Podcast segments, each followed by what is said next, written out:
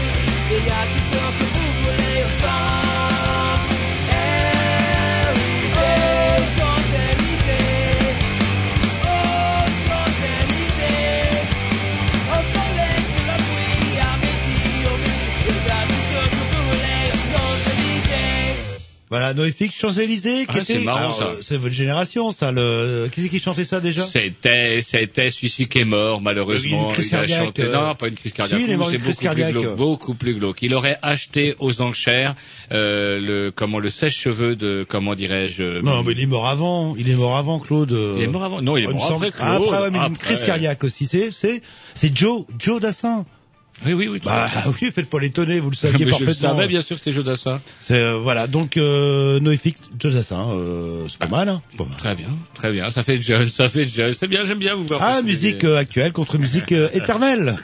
Alors, ce soir, eh ben, une émission bourrée, une émission comme tous les mercredis, à savoir, euh, eh ben, on va vous parler un petit peu de la semaine qui s'est écoulée. On vous parlera également, ou Jean-Loup plutôt, vous gratifiera d'un, d'un petit, d'un petit reportage qu'il a réalisé dans un pays qui lui est cher, où il n'arrive pas que de bonnes choses entre deux averses, malheureusement. Voilà, vous en saurez un petit peu plus tout à l'heure. Et sinon, des, un dossier spécial, Bah, on un dossier dire. chaud puisque comment tout le monde en parle aujourd'hui, on recevra euh, bah, la présidente de l'UNEF euh, Rennes, C'est-à-dire. Rennes, département Rennes, Ouais, voilà Aude, Aude. le moussu. Et on recevra également euh, bah, Simon. militant UNEF, Simon.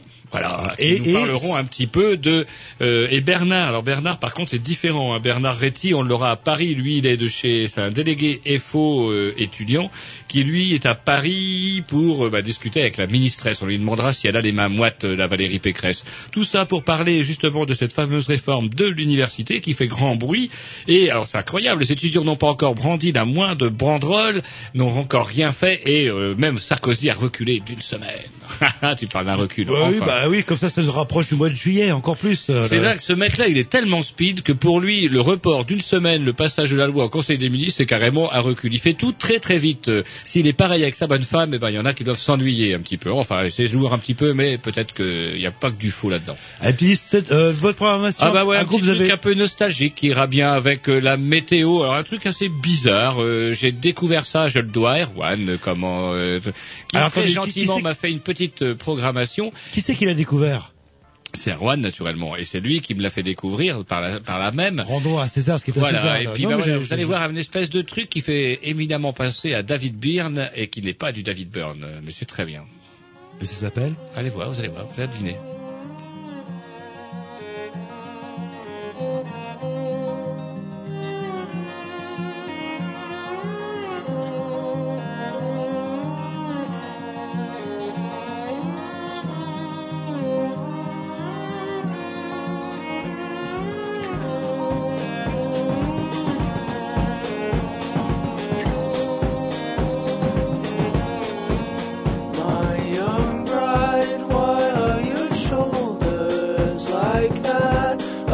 Tired old woman?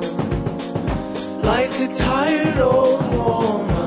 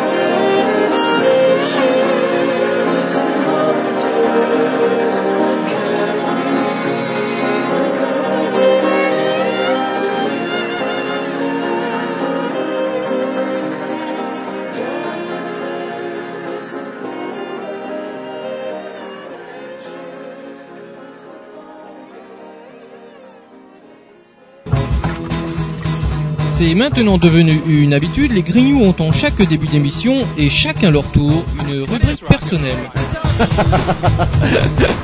C'est ça en fait, tu vois le truc. C'est ça Philou, t'as tout compris. C'est un petit peu entre le clin d'œil, le coup de gueule du moment, mais aussi le détail de la vie trépidante d'un Grignou. C'est ça en fait, tu vois le truc. Maintenant, le problème va être de savoir qui a l'honneur d'ouvrir le micro aujourd'hui. Et ça, euh, c'est pas facile. Attendez, attends, attends, tu me laisses parler, tu me laisses fait- parler. Ah, il est en train de me tirer par la violence, Ah, c'est ça oui. C'est ça en fait, tu vois le truc. Et oui, c'est ça la rubrique perso. Et ce soir, on va commencer avec la rubrique euh, à Roger l'abusé.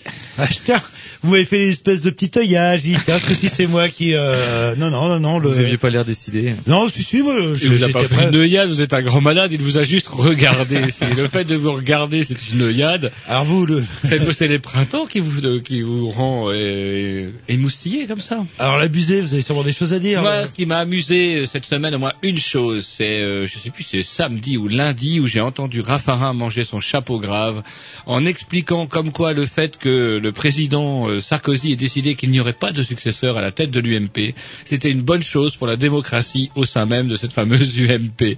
Et c'était rigolo parce que il y a quand même pas mal de gens qui, euh, allez, je serais peut-être pas défaut, pas calife à la place du calife, mais c'est moi qui tiendrai la boutique. Et ben non, il leur laisse même pas la boutique. Alors il a créé plein de titres ronflants, secrétaire général, euh, président adjoint, euh, vice-délégué à la communication, des tas de choses destinées finalement à pas grand-chose et surtout à garder une haute main sur son parti, mais en tout cas de voir le Raffarin expliquer pendant allez, dix minutes avec la langue de bois habituelle des politiques comme quoi le fait qu'il n'ait rien eu, si ce n'est qu'une vague présidence euh, façon soviétique, vous savez, il y avait une tripotée chez les cocos de vice-présidents, euh, euh, chaque ministère était doublé d'un vice-président, c'était assez rigolo. Ben là c'est pareil, Sarko a réinventé, il réinvente quelque part d'une certaine manière le stalinisme global avec des tas de gens qui ont des titres ronflants mais qui ne servent à rien, sauf à servir la soupe au chef. Et de voir tous ces gens-là me, ah, se rouler dans la, dans la bouillage, ça, ça me procure quand même un plaisir certain. Autrement, je voudrais m'énerver également sur les prophètes de la météo. Il fallait les voir au mois d'avril, vous dire, Oh alors que je me réjouissais de voir mes plants de tomates en avance, de voir mes, cerises déjà se former au joli vent du, mois d'avril, me disant, mais Roger, t'es complètement fou, on va manquer d'eau, pire que 76. J'ai vu quelqu'un chez moi qui a hurlé en me disant, pire que 76, t'es complètement dingo. Qu'en est-il de ce pire de 76 Il paraît que dans les Côtes d'Armor, on n'aurait pas reçu autant de flotte depuis 1942, avec des taux d'humidité qui frisent le, bah, le j'ai l'impression, je ne sais plus si c'est le poisson rouge qui est dans son aquarium ou s'il est sur la table de ma cuisine, pour vous dire. Alors, co- comme dirait mon beau-frère, euh, si vous achetez bio ces temps-ci, méfiez-vous, parce que vu le temps qu'il fait, ça peut sûrement pas être bio. euh. C'est vrai, pourquoi? Expliquez-moi. Si on ne traite pas, ça pourrit, tout simplement. Là, le... Enfin voilà, petite. euh, En parlant de pourriture, bah, ce sera un des sujets peut-être de la semaine prochaine, si on n'a pas besoin de mettre des cuissards pour aller dans les potagers, mais on en parlera justement, parce qu'il y a un petit reportage, je crois que c'est sur FR3, on voyait des jardiniers rennais anéantis devant leurs tomates pourries, et effectivement tout La flotte, c'est toujours pareil, quand bien même il devrait arrêter, il arrêterait de pleuvoir, allez, d'ici une semaine, quinze jours, soyons optimistes, vous donnez cette flotte-là aux producteurs de maïs des Deux-Sèvres, en 15 jours, rien que pour leur plaisir le plus personnel et leur plus grand profit, ils vous pomperont la nappe phréatique et avant la 15 août, dans les Deux-Sèvres, on manquera de flotte. Le problème de flotte, c'est pas tant qu'on en manque, c'est la façon dont, on l'utilise. Et tant qu'on laissera bah, certains particuliers se goinfrer au sur le dos de tout le monde, bah, je vois pas, il n'y a pas de raison que ça change. Oui, non, et après on va culpabiliser ceux qui prennent des bains. Vous vous rendez compte alors que Vous qui se lavent c'est les dents, allez voir. Ouais, là, le- Oh, parce que vous n'êtes pas clair, vous, niveau de lavage de dents. Vous dites, il y a pas quelle flotte. Ah non, non, non, non, non, non. vous verriez le- le- vous l'avez jamais vu se laver les dents. Ah non. C'est incroyable. J'ai pas. J'utilise pour se laver les dents ce que j'utilise pour trois bains. Non, non, attendez, je vous ai vu laver une assiette une fois, là. Je vais te dire, là, on arrose un stand de maïs de 2 hectares Euh, sans problème. Vous m'avez jamais vu laver une assiette. Si- Oh, bah, bien sûr que si. Vous avez un voilà. lave-vaisselle chez vous. Non, non, oui, justement, bah, le... Non, mais je vous ai vu La grosse plonge, la grosse plonge. Bah non, il y avait deux assiettes et, et là, je vais te dire que langue. un hectare de maïs, ça, sans problème. Le... Eh, Vous êtes un vrai petit couple, hein. vous avez- Non, mais- et vous, Ah vous bah. avez demandé, fou, le- Il s'en fout, il lave pas son assiette. C'est vrai, vous l'avez votre assiette ou euh... Ouais, j'attends d'en avoir deux, trois, puis c'est bon. Ah ouais. et vous savez que utiliser finalement le lave-vaisselle euh, coûte, enfin, économise plus de flotte que de la laver à la main. Et ouais. mais ça fait marcher trois centrales. Ah bah ouais, non mais après oui, mais c'est économise de l'eau. Et euh, plus vous euh, mettez de l'eau aussi, il faut l'épurer la flotte euh, après. Et justement, ça, je vais venir un petit peu euh, à ce que je voulais dire moi qu'on mette un disque ou. euh, Non, non, allez-y, allez-y. Ah ouais, donc euh, on brade comme ça vite sur les Mais non, a vous pas avez surtout longtemps, là. réalisé un reportage, ça va Voilà. être un petit peu. On a Et on doit temps, on téléphoner à, temps, on à. Monsieur Réty tout à l'heure à Paris. On a le temps. Euh, deux choses, oui, bah justement, vous parliez de Sarkozy euh, qui a reçu Schwarzenegger. euh, vous le Oui, j'ai vu ça, ouais. Vous l'avez. Et il, a lui a serré longuement la main et il lui aurait broyoté un peu la main que quelque part je n'aurais pas été surpris. Qu'on voit Sarko qui essaye désespérément de retirer sa main de l'autre géant et en tout cas ils ont super soigné l'arrivée sur scène parce que vous savez où est-ce qu'il se serre la main? Euh, je- non, non, je sais Ah, pas. vous avez pas fait J'ai- J'ai attention fait attention à autre chose, moi. par Dans un contre. escalier. Et Schwarzy serre la, tend la main à Sarko au moins 10 marches plus bas.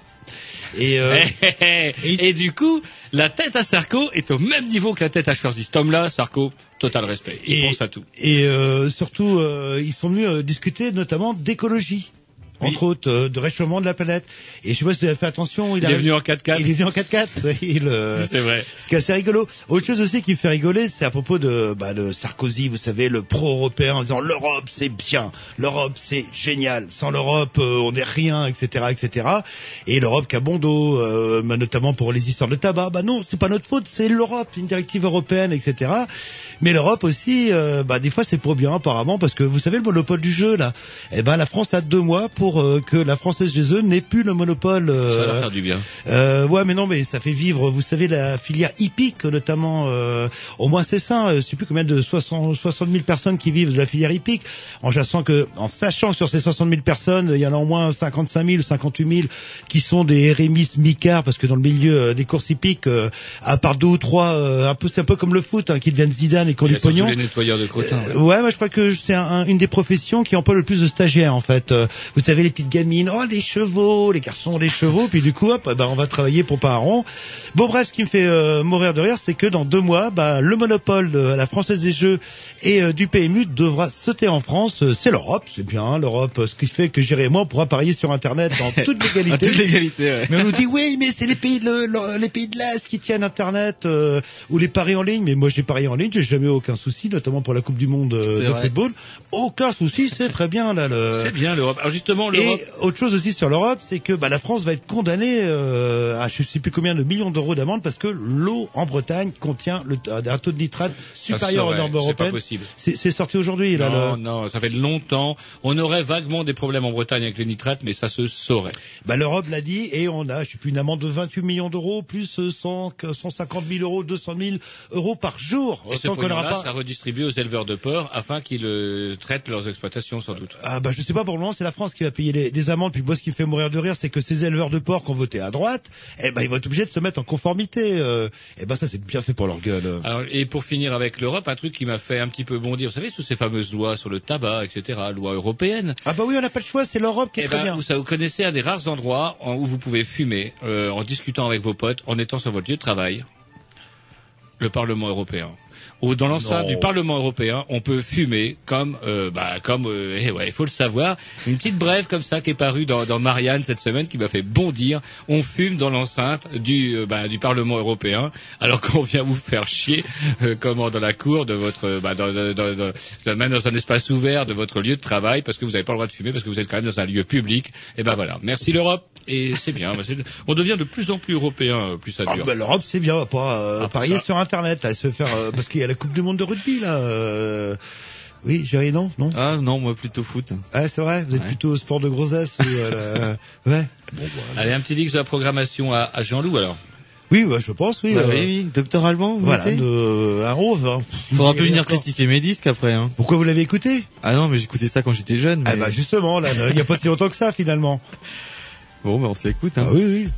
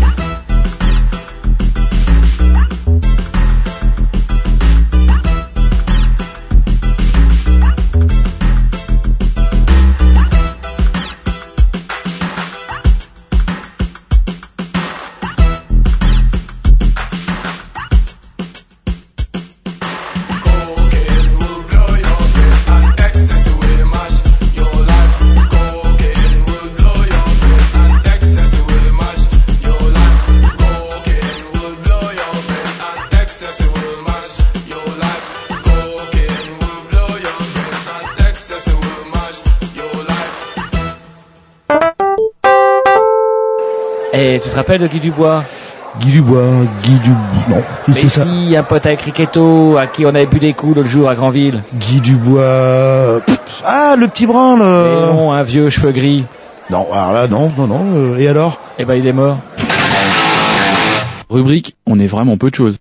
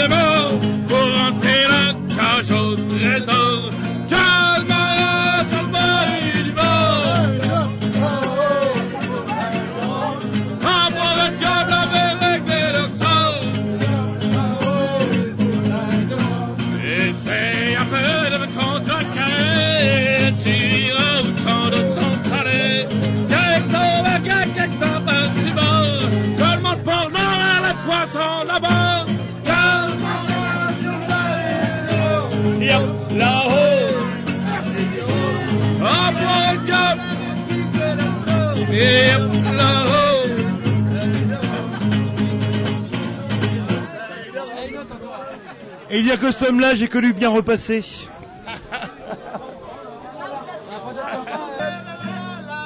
Attends, il va- faut, faut que je m'hydrate avant. 1, 2. Alors, euh, en direct euh, des Grignoux, des Grignoux, forcément l'origine des Grignoux, du. Voilà, donc heureusement qu'on a un technicien hors pair, on lui dit, tu cales le numéro 11 et pas le Il avait 12. un casque sur la tête, si vous entendez pas, vous auriez dû lui faire signe de couper. Voilà, donc euh, vous avez dû remarquer une ambiance survoltée. Alors vous sur- étiez où alors Vous étiez Ah, où alors justement, Parce non. que c'était quand même pas ce week-end ou avec ce temps de merde que vous avez pu vous amuser comme ça. Et si, bah, c'était ce week-end dans un lieu bah, dont qu'on a évoqué il y a oh, il y a quelques émissions de ça. Au mois de janvier, c'était. Qui s'appelle le foot bassan à Trévoux-Tréguignac. Euh, donc me voilà le vendredi soir. Euh, bah bien, vous avez un petit peu l'ambiance, euh, etc., etc. Et puis bah par contre euh, la gueule de bois c'est le lendemain. Puis bah on va continuer.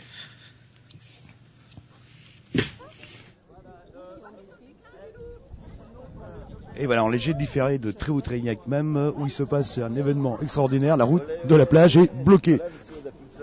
Voilà, hop là. il y a un chien qui a... Allez. Et voilà, bah, toujours en semi-différé, j'allais dire du foot bassan, bah non, on est dehors, on est dans On la est- rue. on est maintenant dans la rue, oui. Et j'étais venu vous voir il y a quelques mois de ça, où on parlait de service à la personne, etc., etc. Et qu'est-ce qui s'est passé alors? C'est la fin du service à la personne. C'est vrai, là, le... Le fou a- enfin, s'est posé définitivement. C'est là, vous dites que le bar épicerie euh, est terminé en fait. C'est Euh, fini. C'est fini, voilà. c'est fini. Aujourd'hui, ben, il est fermé définitivement. Il n'y a plus de stock. Les rideaux sont fermés. On n'a plus le droit d'exister. Voilà. Et comment ça se fait en fait? Qu'est-ce qui s'est passé euh... En récupération du propriétaire, donc normal.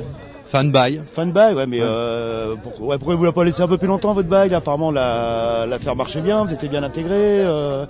Bah, je pense qu'il faut lui poser la question à lui, pas à moi. Il n'y a pas les histoires de, de trucs immobiliers quand même là-dessous. On est quand même au bord de la mer, il faut le signaler. Je ne sais pas. Ouais, non, vous savez le.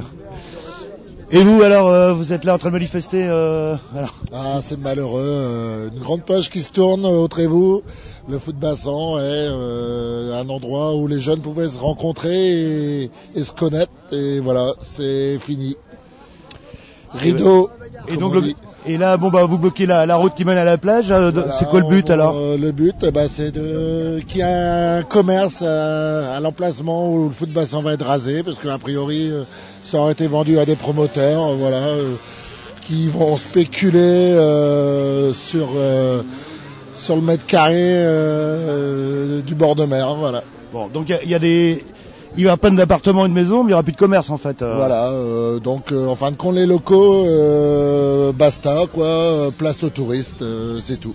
Ouais, donc ça veut dire que ça va devenir euh, bah, Trestel plage en fait, avec des baraques Voilà, fermées du mois de l'année. et, euh, Balnéaire, euh, Perros-Guirec, euh, la côte de Granit Rose, le reste ils en ont rien à cirer. Bon, bon, bon, bon, bah écoutez, on vous remercie, on continue. Et vous alors, euh, apparemment il y a tous les âges qui sont euh, représentés ici. Alors vous qui avez un certain âge, on va dire ça, pourquoi vous êtes là en fait euh Ben moi je suis native d'ici et puis euh, ça fait 60 ans que je connais ce commerce et je trouve vraiment déplorable qu'il n'y ait plus rien dans ces- cette commune. Ouais, mais ça va être bon pour la commune, ça. Si le commerce ferme et qu'on fait des appartements, ça va rapporter de l'argent. C'est une bonne chose pour tout le monde. Oui mais les jeunes vont partir, euh, les vieux vont partir aussi avec l'âge et puis qu'est-ce qui va rester? Comment il va, ça va être Restel plage, ça va être une cité dortoir? Ben, Ouais. Voilà. Et pour faire ses courses, maintenant, faut prendre la voiture. Et voilà. Et si on n'a pas de voiture, eh ben on fait pas de course. Voilà. Et puis les jeunes, eh ben, malheureusement, non plus, n'ont plus de lieu pour euh, pour comment euh, se réunir et puis euh, avoir un petit peu de, de, de chaleur entre eux et, et c'est très dommage. euh, voilà, c'est dommageable pour tout le monde, c'est dommageable pour les vieux, c'est dommageable pour les jeunes, c'est dommageable pour tout le monde. Très bien. bah- Tout ça pour le profit. Voilà. Oui, bah, enfin, bon, on est dans un, un contexte aussi. Il faut pas oublier que la droite libérale est au pouvoir, hein, là, donc tout va bien. Là, le... Ben oui, mais bon, il faut quand même essayer de faire quelque chose pour euh, en- essayer de faire nous de notre côté quelque chose euh, pour euh, montrer quand même qu'on n'est pas d'accord, même si ça ne sert pas à grand chose. Très bien. Bon, bah, je vous remercie. Alors, on va aller voir un peu plus loin. Au revoir, madame. Voilà, une manifestation. On croise toutes les générations. Bonjour. Alors, pourquoi tu es venu, toi? Je sais pas, moi. Tu sais pas? Tu sais que tu pourrais aller faire des courses au foot bassin? Non. Et ça t'embête? Ouais. Pourquoi tu aimais bien aller au foot bassin Ouais. Qu'est-ce que tu allais acheter là-bas Bah, du pain, Du pain Bon. des fruits et du pâté. Ah ouais, c'est vrai, tu pouvais y aller à pied. Maintenant, comment tu vas faire Je sais pas. Bon, faut prendre une mobilette. J'en ai pas. Allez, toujours sur le front avec euh, un manifestant, mais euh, apparemment un manifestant positif qui organise aussi des choses. Ouais, ouais, genre, on organise des choses avec des collègues, mais on va. Bah, c'est vrai qu'aujourd'hui, on se rassemble un petit peu euh, pour manifester euh, contre toutes euh, les communes, on va dire en général du bord de, mer, littoral, euh, où euh, malheureusement il n'y a plus vraiment de place euh, pour les jeunes ni pour les commerces. Donc on, se retrouve euh, avec une commune comme Trévoux, euh, avec des commerces qui s'en vont euh, pour du, de l'appartement, des promoteurs qui investissent, et puis nous, euh, eh ben on dégage. en gros c'est ça, euh, on a, ouais, on un petit peu embêté, donc c'est un petit peu pour ça qu'on qu'on fait un petit mouvement pour faire comprendre que la vie sociale est importante et elle se, elle est très importante aussi dans les dans les bistrots où il y a des relations, on, on connaît des gens, euh, on rencontre des gens et et s'il y a plus de bistrot, s'il y a plus d'épicerie, il y, a, a plus rien. C'est une vie, c'est une c'est une, une commune euh, bah, qui meurt quoi. Donc s'il y a plus de bistrot, il y a plus de commerce, il y a plus d'associations, il y a plus rien. Puis et voilà, des maisons secondaires et des, et des retraités. Et puis nous, on n'a pas envie.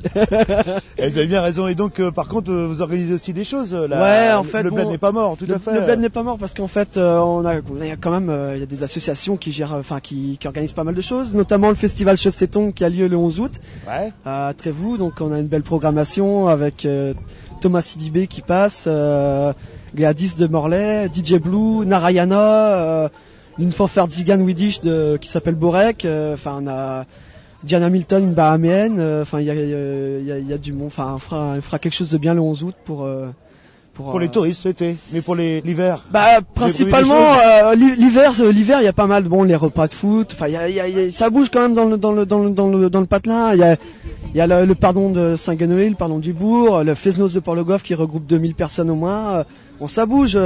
Mais il faut que, pour que ça continue, bah, il, il faut, faut qu'on manifeste un petit peu aussi. Il faut euh, qu'il y ait des lieux où on puisse se retrouver, où les gens puissent se retrouver, voilà, justement pour organiser des choses, quoi. là, voilà, là. voilà, tout à fait. S'il n'y avait pas de bar, euh, de commerce, on, ça se trouve, on n'aurait peut-être pas d'association.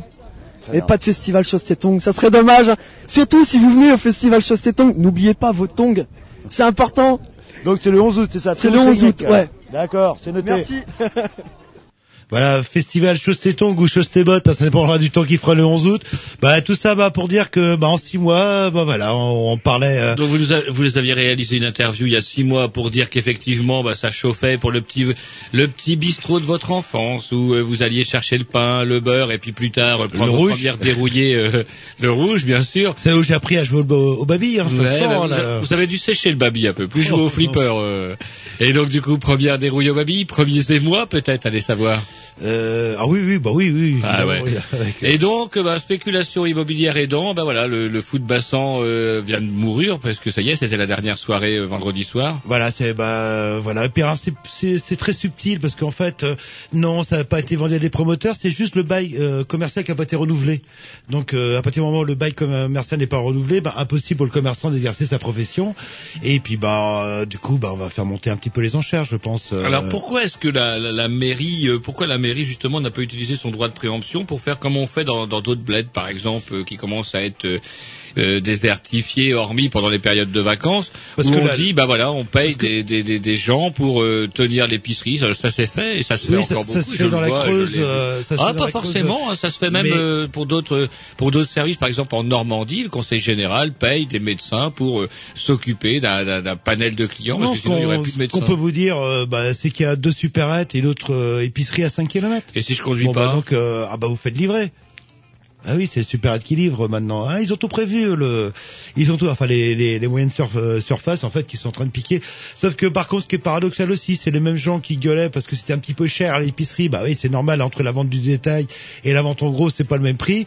Bah qui c'est là, du coup, bah sont en train de pigner parce que ça ferme quoi. Là, le, bah, bon, bah, voilà. Bon, bah c'est une page qui se tourne.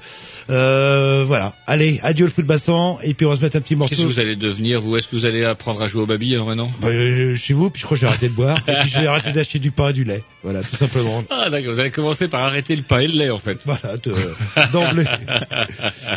Allez, euh, programmation Roger, je suppose, un groupe euh, Ouais. alors un petit peu plus rock'n'roll, un je peu pense. plus, un Ah, peu plus péchu, ultra orange, ultra orange, pardon, euh, ultra orange, c'est ultra vieux, ça, orange. c'est- hein. Ouais, mais alors ils se font aider de, de quelqu'un d'autre. Ça Denis. donne un truc très classique, de facture très classique. Voilà, donc c'est le numéro 16, je crois. Oui, oui, oui. Alors, il s'appelle comment ce morceau? Euh, ah, j'ai plus le titre du morceau. Voilà, Ah ouais, merci, et- merci mon bon Jerry. Et Ultra Orange, euh, comme tout le monde sait, qui est un groupe. euh, Allez-y, je vous laisser le dire. Non, je vous le dire. C'est vrai Ouais. Non Bon, bah, Il pas le sait même pas. Allez, on s'écoute Bah ça. oui, c'est pas moi qui programme, c'est normal. le-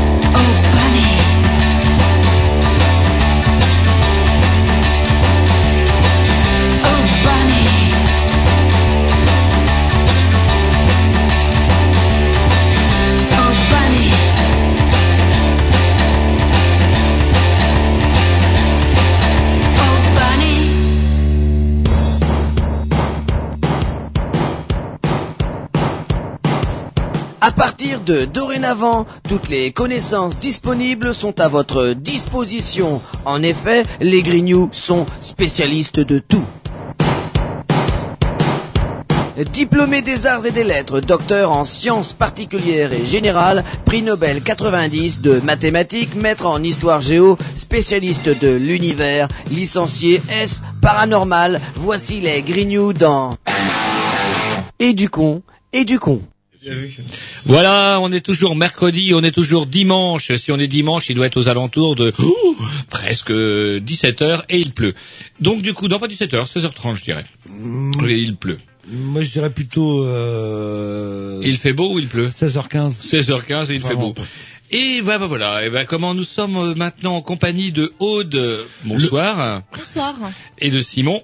Bonsoir. Voilà, donc euh, Aude qui est, comme nous le disions tout à l'heure, euh, présidente de l'UNEF Rennes, c'est bien ça? C'est ça, tout à fait. Voilà, et puis Simon qui lui est euh, adhérent et militant euh, UNEF. Tout à fait. Vous êtes à jour de vos cotisations? Ouais, ouais, ouais. Bon, vous avez vérifié Tout à fait. Bon, Sinon, il Ils n'aurait sont, pas le droit de militer. Déductibles d'impôts, hein, c'est euh, c'est ça qui est intéressant, là, le- les cotisations syndicales quand Alors, euh, je sais pas si c'est le cas pour euh, les syndicats étudiants, parce que nous, on est sous la loi de 1901 de, des associations. Et euh, le, syndic- le syndicat étudiant en lui-même, ça n'existe pas. Donc, euh, Un, un. donc euh, en termes de statut, on va dire. On vérifiera quand même la fiche d'adhésion. Peu hein, d'étudiants payent les impôts, payent des- impôts en général. euh. Oui, c'est vrai. Pourtant, le gouvernement a décidé que les étudiants ne paieraient plus d'impôts. Alors, av- avant de payer des impôts quand on est étudiant, euh, euh, faut aligner parce que Mais même- oui, mais c'est de la promesse qui coûte pas cher et qu'on peut réaliser à peu de frais. Mais non. et- éventuellement les pions. Vous êtes négatif. Éventuellement les pions, il y a, il y a 20 ans, pouvaient en payer. Les quoi Les pions, euh, les, surveillants euh, d'externat, comme on dit. euh, Ou d'internat, les MISE. quand, euh, comme ils étaient à plein temps, mais je crois que même le, le pionica, ça, à plein temps, ça n'existe Ne plus. me ça. parlez pas des MISE, j'ai bondi à la lecture d'un article de l'Express chez mon coiffeur où on voit un article de l'Express où on dit oh il doit dater de printemps, de printemps de cette année avant l'élection Oui, de ça fait un moment que vous n'avez pas été chez votre coiffeur. Ouais, bah vous avez remarqué. D'ailleurs, j'ai plus vraiment besoin d'y aller vu comment ça pousse. En tout cas, où on se plaignait en disant "Ouh, ça va craquer dans le 9-3." Et vous savez pourquoi ça va craquer dans les collèges du 9-3, Jean-Loup? Euh, parce qu'il n'y a pas assez de personnel. Il n'y a pas assez de personnel. C'est curieux quand même qu'alors qu'un journal comme l'Express soutient depuis euh, Mordicus la droite depuis des années et des années, qu'ils oublient au passage de dire que Luc Ferry, durant son bref passage à l'éducation nationale, en a profité pour dérouiller les MISE et qu'on se plaint maintenant qu'effectivement, il n'y a pas assez de personnel pour encadrer les gamins. Quelle surprise. L'Express le découvre. Enfin. Mais je crois que nous, on en reparlera peut-être. Oui, euh, parce que généralement. l'art et la manière. On a des invités de mine de rien tirer Ah la mais ça à. Comment on prend un problème à l'envers et on dit ça va craquer dans le 9-3 bah, bah oui, et pourquoi ça va craquer? Alors Aude, Aude, vous êtes donc présidente de l'UNEF Rennes. Alors euh, est-ce que vous pouvez nous rappeler bah, euh, qu'est-ce que l'UNEF et puis bah, pourquoi est-ce que vous emmerdez à être avec nous ce soir avec tout plein de papiers euh, pour des gens qui finalement, et on en reparlera sans doute, qui ne vont même plus voter apparemment dans votre génération. euh. Oui, bah, euh, l'UNEF, euh, tout d'abord, c'est un syndicat étudiant qui existe depuis 100 ans. Donc c'est quand même un des plus vieux syndicats qui existe après, il me semble, la CGT. Donc voilà, un- une belle organisation qui, qui pendant ces 100, ces 100 ans, a toujours bataillé et défendu les droits de tous les étudiants. Alors pourquoi, qu'est-ce qui vous a pris de, vous impliquer comme ça à une époque où vous pourriez mieux, je sais pas, aller bosser chez McDo ou vous occuper que de vous, par exemple? Ah oui, j'aurais pu faire le choix d'avoir ma petite vie tranquille euh, euh, et puis mes petits loisirs, mais euh, j'ai fait le choix de, défendre un projet de société, de défendre les étudiants, la condition des étudiants qui aujourd'hui se dégradent d'année en année et, de, tout faire pour démo- démocratiser l'enseignement supérieur. Donc, voilà, et puis ça prend du temps, mais c'est bien et c'est enrichissant. Et quand on a des victoires, eh bien, eh bien, on est content, satisfait de, de notre travail. Ça fait combien d'années, vous, que vous militez euh, auprès de, l'UNEF Moi, je suis toute jeune. Hein, euh, ça fait euh, deux ans que je suis, à, à l'université, donc ça fait deux ans que je suis à l'UNEF. Et donc votre présence euh, aujourd'hui même, euh, c'est justement bah, par rapport à la fameuse réforme de l'université euh, dont on qui est toute chaude. euh, apparemment, il y a plein de propositions. Elle est tiède, elle est tiède. Bah non, elle est chaude. d'une semaine. Elle est chaude parce qu'elle est urgente, apparemment. euh. Alors, première chose que je vais vous poser, est-ce que vous pensez qu'il est nécessaire de réformer l'université? Tout à fait. Euh, Aujourd'hui, euh, l'université, elle souffre de pas mal de maux, et euh, il me semble important euh, de, s'attaquer à ce problème-là et de, changer les choses. Le problème aujourd'hui, c'est que le gouvernement actuel ne prend pas les choses du bon côté, il me semble, et, donc cette réforme, eh bien, elle ne répondra pas, à mon avis, aux soucis que peuvent avoir les étudiants aujourd'hui. Alors, c'est quoi les soucis des, étudiants aujourd'hui, ou dans quelle boîte de nuit je vais aller, ou papa, maman, il veut pas m'acheter une voiture, euh, ou est-ce qu'il y a d'autres des choses plus, plus... Que Ah, on, non, non. on a un peu l'impression parce que je vais euh, être un petit peu direct au niveau du taux de syndicalisation des, des étudiants, c'est ce que dit le gouvernement, que votre syndicat n'est absolument pas représentatif, puisque je crois que c'est que 10% des, des étudiants qui seraient syndiqués, et donc Et qui finalement- vote euh, Est-ce que aux élections, est-ce que aux élections syndicales, universitaires Je me rappelle que, allez Jean-Loup, on peut aussi dire que est-ce que vous alliez voter vous lorsque vous étiez étudiant? Bien sûr. Il y avait à l'époque. Vous avez votre carnet de vote? Euh, oui, ah bah oui, oui, Oui, c'est comme le passeport à. Mais je posais une question, mais la prochaine fois, je vous inviterai, Roger, à à parler de. Alors, je- Ouais, non, mais c'est vrai qu'aujourd'hui, les étudiants, euh, eh bien, euh, c'est la galère. hein. et à chaque rentrée, euh, on s'en rend compte et c'est de pire en pire. Il y a une, euh, une, une vraie précarité euh, aujourd'hui dans le milieu étudiant. Euh, il y a un étudiant, un étudiant sur deux qui est obligé de se salarier euh, à côté de ses études. Donc, euh, évidemment, il y a des difficultés au niveau social, au niveau des conditions de vie euh, des étudiants euh, euh, qui ont euh, des, euh, des logements euh, pourris euh, de 9 mètres carrés et puis euh, qui galèrent à chaque fin de mois et qui sont obligés de se salarier et sacrifier leurs études. Et puis on a aussi des conditions d'études euh, qui permettent pas la réussite de tous euh, parce qu'on manque de moyens, euh, on manque euh, de, profs pour faire des cours, pour avoir des bâtiments corrects dans un bon état et puis toutes les choses qu'on pourrait changer pour, par exemple lutter contre l'échec en premier cycle universitaire. Justement, par rapport à cette participation, je vais revenir sur la participation aux élections, euh, parce que si le gouvernement dit que vous ne représentez pas grand-chose, est-ce que effectivement c'est vrai? Est-ce que le, le taux de participation aux élections étudiantes, par exemple, est toujours aussi? Je me rappelle que de mon temps, c'était quand même pas brillant, brillant. Tout à fait, c'est toujours euh, faible. Euh, J'ai euh, pas de chiffres en tête là, mais euh, c'est c'est quand même assez assez faible en termes de participation étudiante. Alors il y a plusieurs facteurs. Il y a aussi que euh, sur une journée où il y a des élections, euh, tous les étudiants ne sont pas présents euh, sur le campus pour aller voter.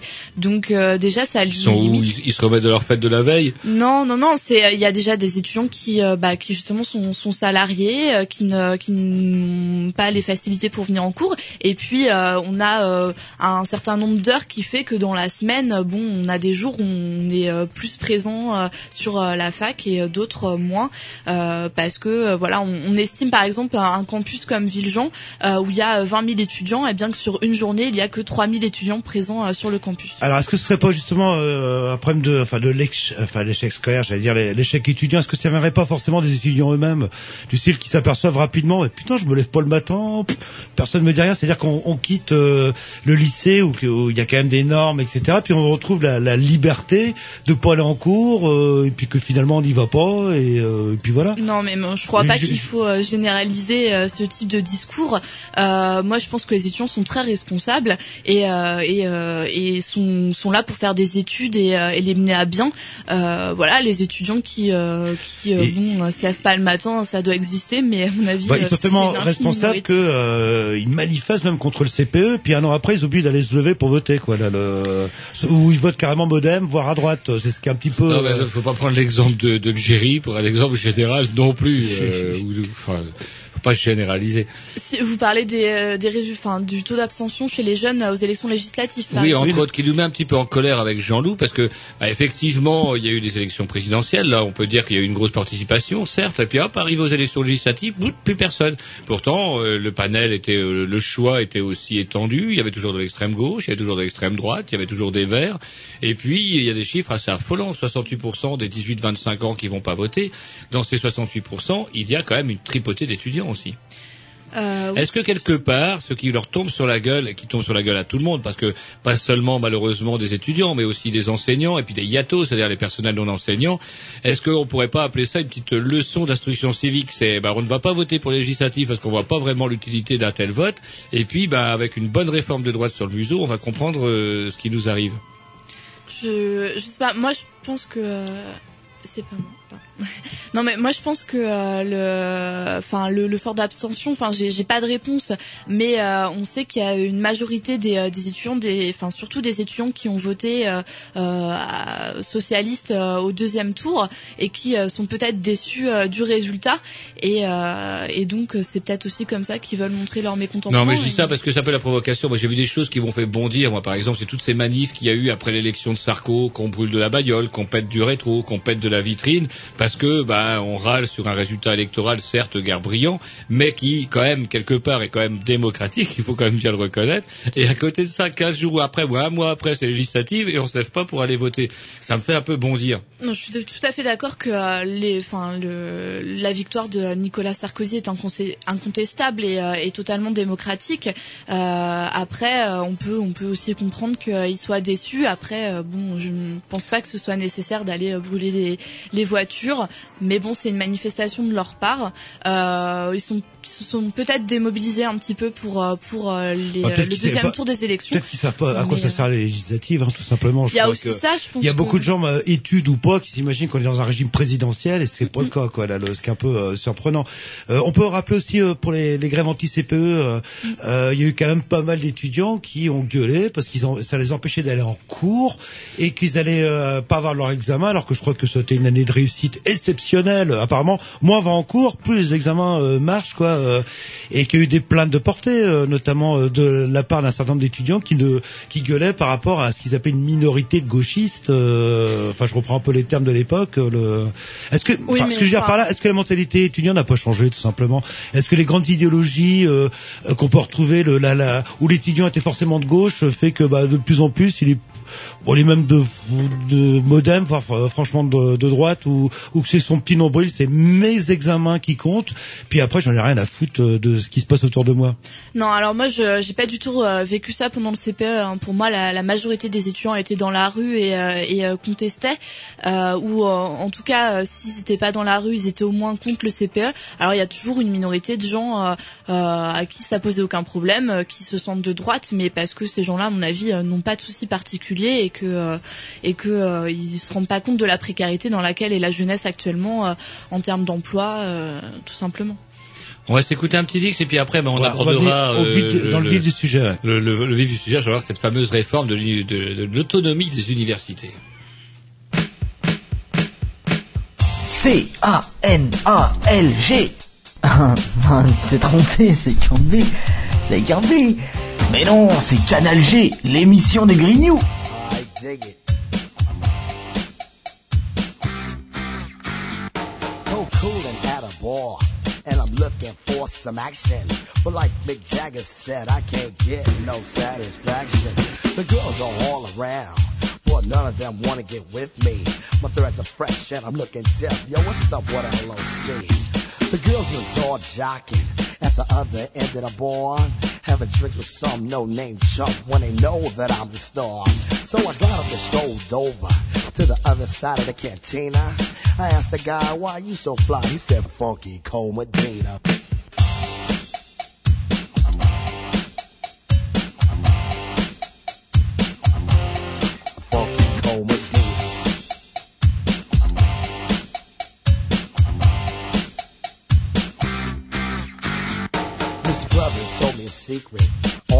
Get more chicks. Put a little Medina in your glass and the girls will come real quick. It's better than any alcohol or aphrodisiac.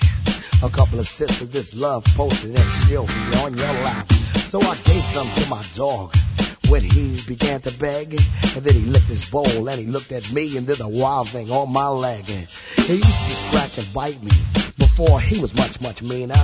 But now all the poodles run to my house for the funky Cole Medina. You know what I'm saying? I got every dog in my neighborhood breaking down my door. I got Spuds from Kinsey, Alex from Strohs. They won't leave my dog alone with that Medina pal. I went up to this girl. She said, hi, my name is Sheena. I thought she'd be good to go with a little funky cold Medina. She said, I'd like a drink. I said, um, okay, I'll go get it. And then a couple of sips, she go lick the lips, and I knew that she was with it. So I took her to my crib, and everything went well as planned. But when she got undressed, it was a big old mess. Sheena was a man. So I threw her out. I don't fool around with no Oscar Mayer wiener. You must be sure that your girl is pure for the funky cold Medina. You know, ain't no plans with a man. This is the 80s and I'm down with the ladies, you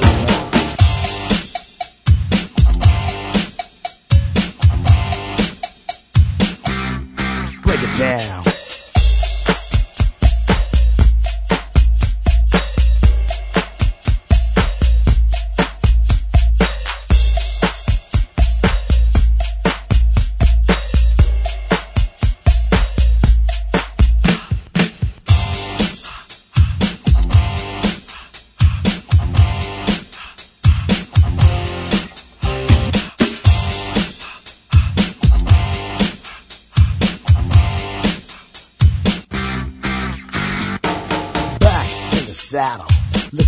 A little affection. I took a shot, I took a test it on the love connection. The audience voted, and you know, they picked a winner. I took my date to the Hilton for Medina and some dinner. She had a few drinks, I'm thinking soon what I'll be getting. Instead, she started talking about plans for a wedding. I said, wait, slow down, love, not so fast. I'll be seeing ya. That's why I found you don't play around with the funky cold Medina. You know what I'm saying? That Medina's a monster, y'all. Funky cold Medina.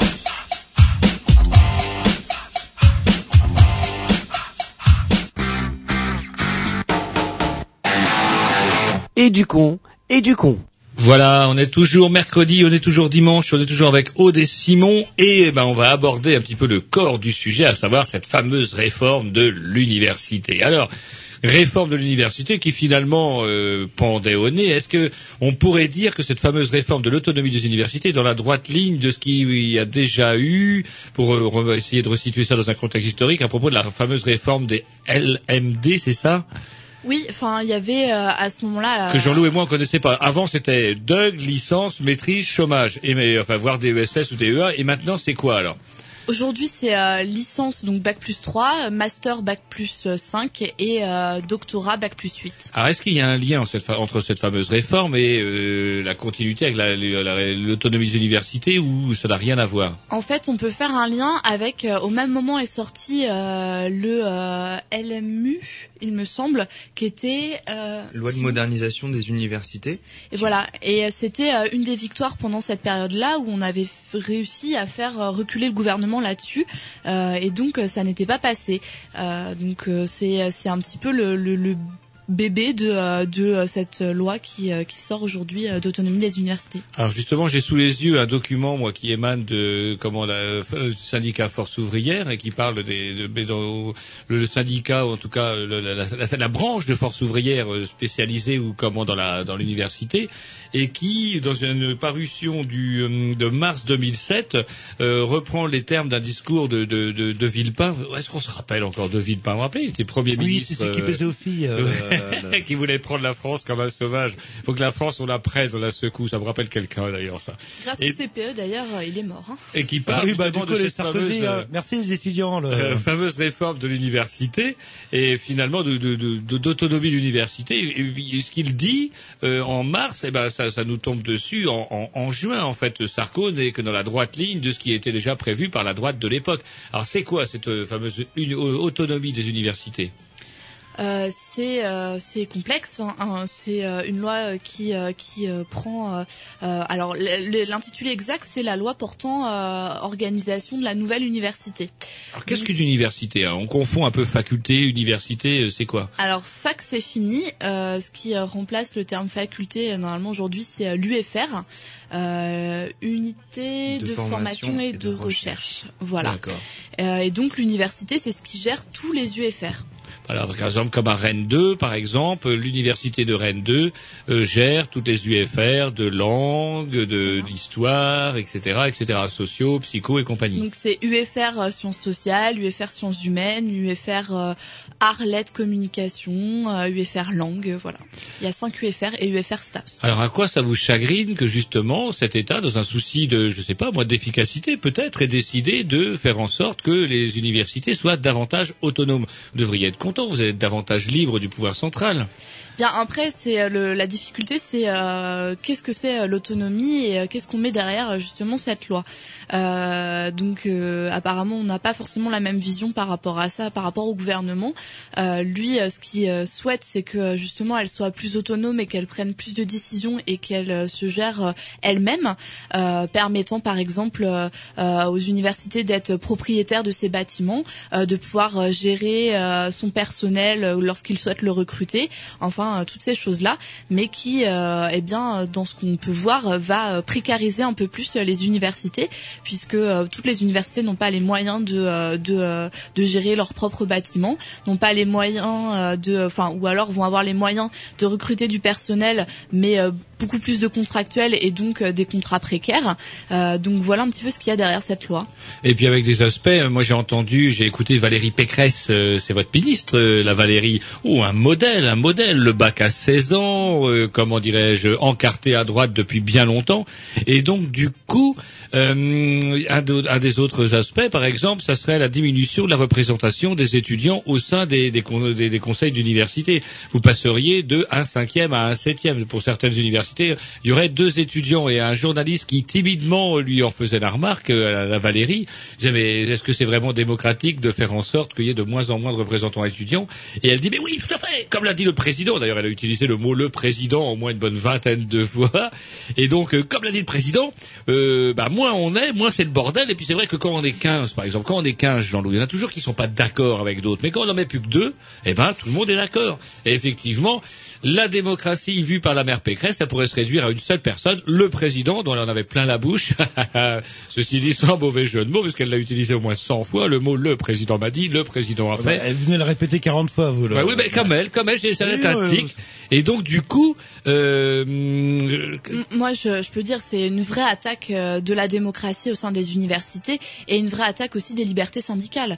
Euh, donc euh, là, euh, forcément, c'est à tout l'avantage du de ce nouveau gouvernement qui souhaite euh, le moins de discussions possible et euh, faire passer euh, ses choix euh, en permettant aussi euh, au président de l'université d'avoir plus de poids, plus de pouvoir au sein des universités et d'avoir en gros un, un grand chef qui, euh, qui dirige tout et puis euh, les petits soldats qui appliquent derrière. Est-ce que c'est pas déjà le cas en fait Euh, Par exemple, qui c'est qui recrute les profs dans une université? Est-ce que c'est un concours euh, ou est-ce que c'est le le CNU C'est le, le président qui qui choisit ses profs euh, Vas-y. Ah, oui, tous, Simon. Il y a bah, donc euh, dans dans tout ce qui est euh, fonctionnaire, etc. Il y a pas mal de gens qui sont recrutés encore sur concours aujourd'hui. Il y a euh, les concours pour devenir enseignant chercheur. Il y a pour être Yatos, etc. Vous devez présenter une thèse et après, à l'issue de cette thèse-là, vous devez présenter des dossiers auprès des différentes universités où vous voulez. Et après, euh, vous êtes pépère à vie. Non, bah, parce qu'il faut d'abord passer à une espèce d'oral, c'est-à-dire que il faut que vos travaux euh, rentrent dans le cadre d'une UFR justement ou d'un laboratoire. Et après, vous devez, il y a plusieurs candidats. Imaginons qu'il y a un poste, par exemple à Rennes 1 en sciences économiques. Eh ben, vous êtes plusieurs à postuler et vous devez soumettre votre travail et votre euh, bah, et vos compétences auprès d'un jury. Ce jury-là choisit, euh, comment dirais-je, le candidat.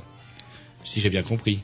Oui, et puis on le mais contrairement à, ce que vous disiez, enfin il y a aujourd'hui encore beaucoup de précarité, notamment chez les gens qui ont même un doctorat, un bac plus 8, beaucoup de difficultés pour certains à trouver un poste d'enseignant ou d'enseignant chercheur et qui vont euh, être chargés de TD pendant des années. Et donc il y a euh, une précarité qui est forte là aussi. Et euh, le milieu universitaire n'est pas protégé de la précarité, contrairement à ce que euh, annoncent certains. Alors, est-ce qu'il n'y aurait pas un décalage entre l'université et le monde du travail euh, Tiens, je vais reprendre des discours de droite. C'est vrai que nous, on a connu euh, des gens euh, hautement qualifiés, euh, voire surdiplômés. Euh, je ferai référence à une ancienne animatrice de Canal V qui a terminé emploi jeune, euh, parce que c'est tout ce qu'elle a trouvé avec son... Qu'est-ce qu'elle avait Un bac plus 6 ou 7 ou 8 euh, de sociologie. Elle a terminé emploi jeune en région parisienne à- à- avec 2000 balles par mois. euh.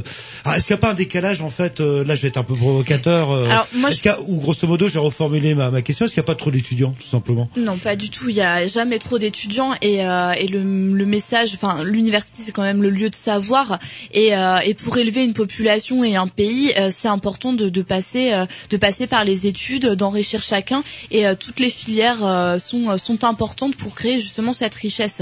Euh, ensuite, euh, moi je pense qu'aujourd'hui, effectivement, à l'université, euh, il faut euh, il faut revoir l'insertion professionnelle. Quand on sort de l'université, on n'est pas assez préparé euh, au monde du travail et à ce qui nous attend. Mais euh, pas, il faut il faut pas pour autant euh, permettre aux entreprises de décider de ce qu'elles veulent comme type de diplôme, comme type de formation et quel quel type d'étudiants ils voudront dans leur entreprise au sorti de leurs études. C'est vrai que, enfin là, je, enfin parce que les, les, les gens que je, enfin que je visais, dont je parlais, c'est plutôt Rennes 2 en fait, parce que ceux qui sont à Beaulieu, etc., eux, ils vont se démerder, je pense, ont trop, trop, trop de problèmes. Par contre, ceux qui ont des masters de sociologie, des masters de lettres modernes, des eu- masters de philosophie, en quoi, dans le monde du travail, euh, en sachant que le nombre de profs euh, ou le nombre de concours de, de profs euh, au CAPES et ce genre de choses euh, est en diminution constante, alors que le nombre d'étudiants qui ont ces capacités de passer son concours est en augmentation euh, croissante, est-ce qu'on peut se retrouver en fait avec bah, des gens qui vont avoir des bacs plus 10 euh, qui vont rester sur le carreau et qui vont donner une mauvaise image dans les banlieues en disant bah hey, Mohamed il a un bac plus 10 de sociologie, il travaille chez McDo, pourquoi je travaillerai à l'école?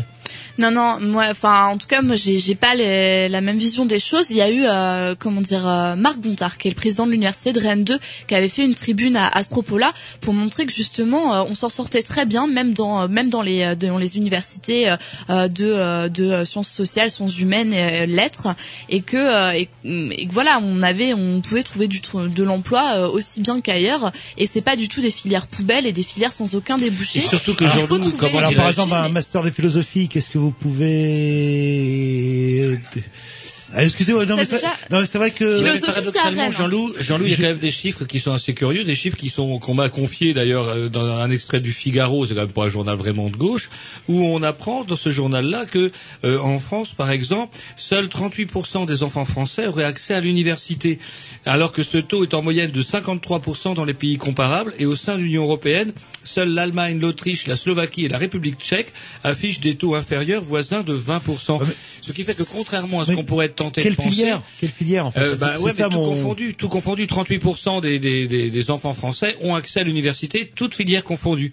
Ce qui fait que contra- con- con- contrairement à l'idée répandue qui est de dire bah, tout le monde après le bac va en fac, loin s'en faut puisque bah, il n'y en a que 38% et que seule l'Allemagne et la République tchèque affichent des, des, des taux inférieurs. euh, et c'est assez curieux parce que justement, est-ce que c'est pas non plus le discours de la droite de dire que bah tiens, euh, saquons les sciences humaines après tout, tout ça, ça ne fait que des chômeurs. Ah non, mais après tout, bon. non mais attendez, je, je Je vous suis- oui, il est de bon ton aussi de rappeler aussi certaines évidences. C'est que pourquoi, Je vous inviterai la prochaine fois. pourquoi, comment dirais-je, on recrute de moins en moins euh, Pourquoi le, effectivement le fait d'être en fac de lettres conduit au chômage C'est peut-être aussi parce que l'État a décidé que, bah, par exemple, des profs, il y en aurait plus un sur deux qui seraient remplacés. Donc, est-ce que ce n'est pas aussi prendre le problème à l'envers de dire, bah, comme l'État recrute plus, comme le gouvernement recrute plus, eh ben, faut plus aller là. Puis bah voilà, ben comme ça, on fera des classes où il y aura 60 élèves, 70 élèves, et puis ça sera très bien. Moi, je, je vois, euh, enfin, aujourd'hui, un gouvernement qui veut faire euh, beaucoup de rentabilité et euh, qui veut euh, gagner de l'argent euh, également par l'intermédiaire de l'éducation du savoir, euh, alors que, à mon avis, c'est pas à ce niveau-là qu'on peut faire des économies. Euh, et donc, c'est vrai que c'est une volonté politique d'aller dans ce sens-là, alors que, par exemple, ça apporterait beaucoup, à mon avis, aux entreprises d'insérer des psychologues, euh, des sociologues qui vont amener des sciences humaines euh, dans, dans le monde sous, du ça, travail ça et qui vont sous. permettre qui vont permettre ensuite de de euh, d'améliorer les, les compétences de l'entreprise euh, parce que euh, bah mieux formé et donc un cadre plus humain euh, qui va optimiser euh, voilà euh, optimiser la productivité quoi. Donc euh, moi je pense que voilà enfin il y a oui, il faut faire attention à ça. Vous voulez dire quelque chose, Simon? L'uni- L'université a un taux d'insertion professionnelle, si on fait une moyenne à peu près euh, équivalent aux écoles d'ingénieurs, aux écoles de commerce dans leur globalité, chacune de leur côté. Donc déjà, l'université n'est pas euh, le parent pauvre de l'insertion professionnelle. Et puis après, l'université ne prépare pas non plus qu'à l'insertion professionnelle. Dans une époque où euh, tous les, on parlait du gouvernement, on parle d'économie de la connaissance, euh, de savoir, etc., pour permettre justement une espèce de compétitivité accrue en France. Bah aujourd'hui, euh, l'université, elle est euh, seule capable d'enseigner véritablement des connaissances, des pratiques, des méthodes à, à, euh, un maximum de la population et de permettre la démocratisation de l'enseignement supérieur ne peut se faire que par l'université et permettre à tous d'avoir accès à des connaissances, même si toutes ne vont pas toutes directement servir dans, l'entre- dans euh, le métier qu'on a plus tard.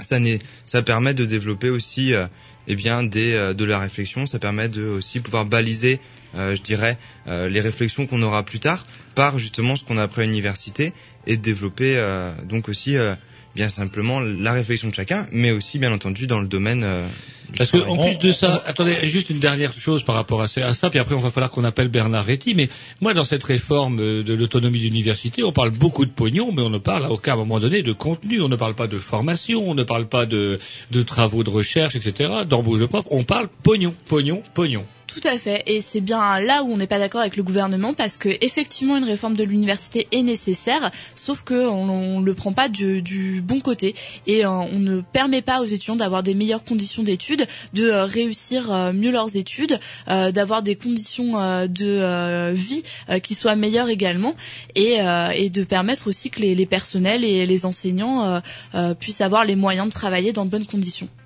Allez, on s'écoute un petit disque. Alors, euh, un petit disque, tiens, du punk, euh, comme vous écoutiez quand vous étiez jeune et que vous alliez euh, bah, de temps en temps en cours. euh, alors là, ça c'est, ça s'appelle Sexe et Dollars. euh, c'est commis par un monsieur qui s'appelle Relom, entre autres Relom, euh, qui n'a pas eu de chance malheureusement parce qu'il a été refusé à Canal B, mais il est devenu, il s'en fout, il bouge sa chaise, il fait tourner son vous portable, il s'en fout complètement. Si quelqu'un vous connaissez Donc bien, euh, Relom, quelqu'un qui a été refusé à Canal B, mais qui euh, fera peut-être son trou déjà dans la bande dessinée avec l'excellente série Andy et Jenna parue chez Flux Glacial Donc, vous et avez- dans le rock'n'roll. Et donc je suis fan. Vous avez eu un exemplaire gratuit. Non, non, je les ai tous achetés, mais je les ai tous fait dédicacer avec Ah bah. cet excellent monsieur Rolom qui s'appelle, euh, donc ce groupe s'appelle Sex and Dollar. Eh ben, vous voyez, quand vous connaissez vos- votre groupe, là, vous pouvez en dire des choses Allez, secouez dans votre chaise encore un peu.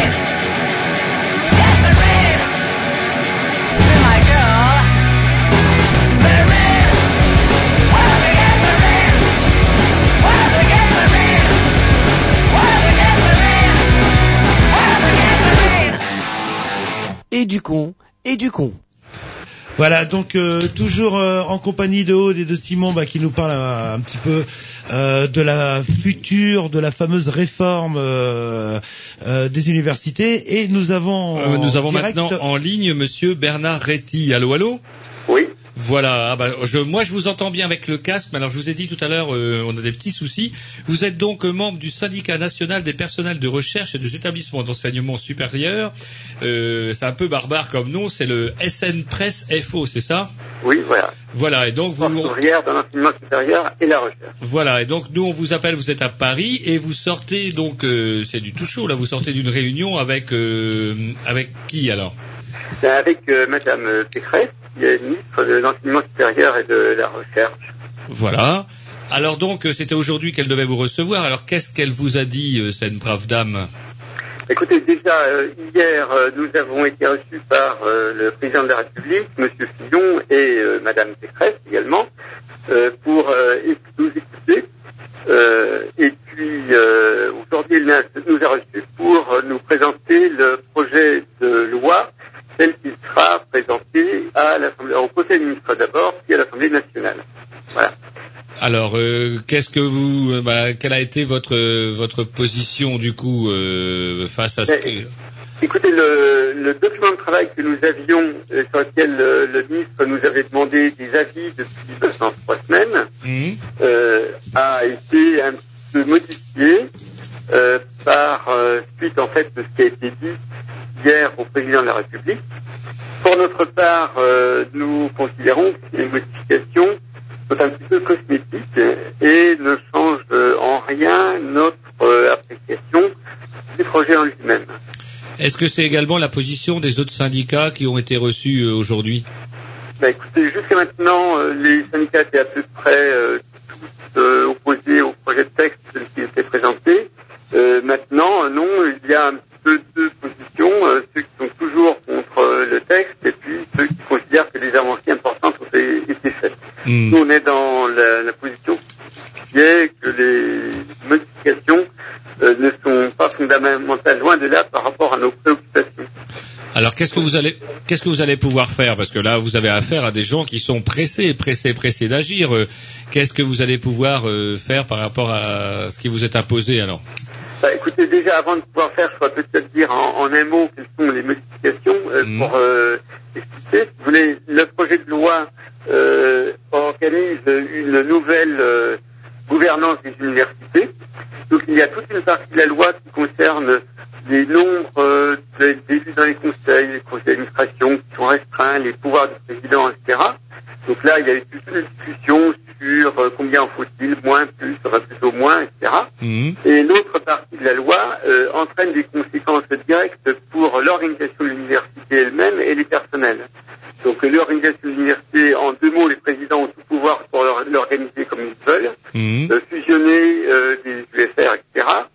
Et puis les personnels, ben, les, les présidents de l'université ont tout pouvoir pour euh, gérer les personnels à leur guise, euh, comme s'il n'y avait plus de statuts euh, nationaux de, de personnel d'État, fonctionnaires d'État, de la fonction publique, etc. Je un résumé, mais enfin c'est essentiel. Donc sur la première partie, les positions du Conseil, nous on n'a pas trop de, de point de vue, c'est surtout sur la deuxième, parce que comme on est fermement attaché à ce que les uni- universités restent dans le service public, on ne peut pas admettre qu'il y ait de plus en plus de gens qui puissent être embauchés sous statut privé, que les présidents aient le droit de refuser ou d'accepter des nominations de fonctionnaires d'État, etc. De moduler leur sal- salaire euh, à leur guise, indépendamment des statuts nationaux. ouais. Donc voilà, sur ce deuxième point qui l'on considère que rien n'a bougé, au contraire, c'est une très grave attaque, à la fois contre l'université, son organisation, et contre le publique en général. Voilà, parce que je, rappelle que vous, vous êtes enseignant, donc vous parlez au nom des, des- des personnels donc qui bossent euh, au sein des universités. Absolument, de personnel de toute catégorie, puisque notre syndicat euh, s'indique depuis l'agent de service jusqu'aux professeurs des universités, chercheurs, émérites. Euh, voilà. du point de vue des personnels que l'on se place, mais également du point de vue de l'avenir de l'université. Parce que les nouvelles organisations prévues euh, font que les deux missions fondamentales de l'université, qui sont enseignement et recherche, euh, peuvent complètement être suppléées par d'autres missions. Avant, l'organisation de l'université était fondée sur des disciplines universitaires et puis euh, l'enseignement et la recherche. Maintenant, euh, ça peut être, euh, je dirais, un peu n'importe quoi. Alors qu'est-ce qui va se passer Comment, euh, euh, par exemple, pour les personnels qui sont déjà en poste, euh, ils vont être eux aussi soumis à la réforme? On pourra les, par exemple, changer le contenu de leurs cours, leur dire vous ferez plus de TP ou de TD ou qu'en est-il que va-t-il advenir des yatos? Ou est-ce que les yatos ont déjà été mangés? Je veux parler des yatos, c'est-à-dire des personnels non enseignants. Alors déjà, effectivement, tous les personnels, peuvent, quelle que soit leur catégorie, peuvent voir leur euh, salaire modulé avec, le, avec de l'intéressement. Typiquement une gestion du privé. Qui échappe donc euh, au statut national où euh, notre salaire est défini par l'État. Hmm. Deuxièmement, pour les, tous les personnels, et personnels également, pardon, ils peuvent être recrutés ou non suivant le vœu du président. Hmm. Troisièmement, pour euh, les personnels euh, universitaires, enseignants spécialement, la règle à l'université, c'est une très vieille tradition, c'est du Moyen Âge, c'est une tradition de liberté et d'indépendance, était que euh, les enseignants universitaires, chercheurs, ne pouvaient être jugés que par leurs pairs, c'est-à-dire des pairs élus qui, euh, les- qui ont évalué leurs recherches. Là maintenant, c'est une commission nommée plus élus. C'est-à-dire qu'avant, euh, vous aviez 100% des enseignants qui se prononçaient sur, par exemple, la carrière, euh, la qualité de la recherche. Maintenant, ce sera une petite commission nommée par le président. Donc c'est radicalement nouveau, c'est contradictoire avec tout ce tradition universitaire. Le résultat, c'est que euh, le président va pouvoir dire à quelqu'un, monsieur, votre recherche ne me plaît pas, vous en faites une autre. Avant, il ne pouvait pas faire ça. Ou il pourra dire, monsieur, votre enseignement, vous enseignez devant des étudiants, mais l'université a décidé de développer, par exemple, les cours en ligne, donc arrêtez l'enseignement dans les étudiants et écrivez-moi des cours en ligne. S'il n'avait pas le droit de le faire, il pourra le faire. On va leur dire également que chose, allez chercher des stages en entreprise. Maintenant, la professionnalisation, c'est le mot d'ordre, on peut dire, pour les licences, et arrêter de faire de l'enseignement. Voilà, il aura tout pouvoir de ce point de vue. Et ce fameux président, euh, si je ne me trompe, euh, c'était, il est élu par ses pairs normalement. Euh, il me semblait bien que dans le temps, enfin avec l'ancien statut, on pouvait pas faire que, on pouvait faire que un ou deux mandats et après on devait, on devait retourner auprès de tout le monde. On ne pouvait faire qu'un mandat et on était élu par ses pairs, mais déjà c'était quand même des pairs avec une élection, disons, très euh, à deux niveaux, si on peut dire. C'est-à-dire qu'il était élu par ce qu'on appelle le congrès de l'université, qui regroupait trois conseils de l'université, c'était environ une euh, centaine de personnes. Maintenant, euh, il est élu euh, par euh, 13, euh, enfin 13, maintenant ça vient de changer, c'est entre 13 et 20, euh, ou 18 euh, de mémoire, parce que comme les textes sont sortis cet après-midi, je ne m'en souviens plus, euh, 13 et- ou 20 universitaires.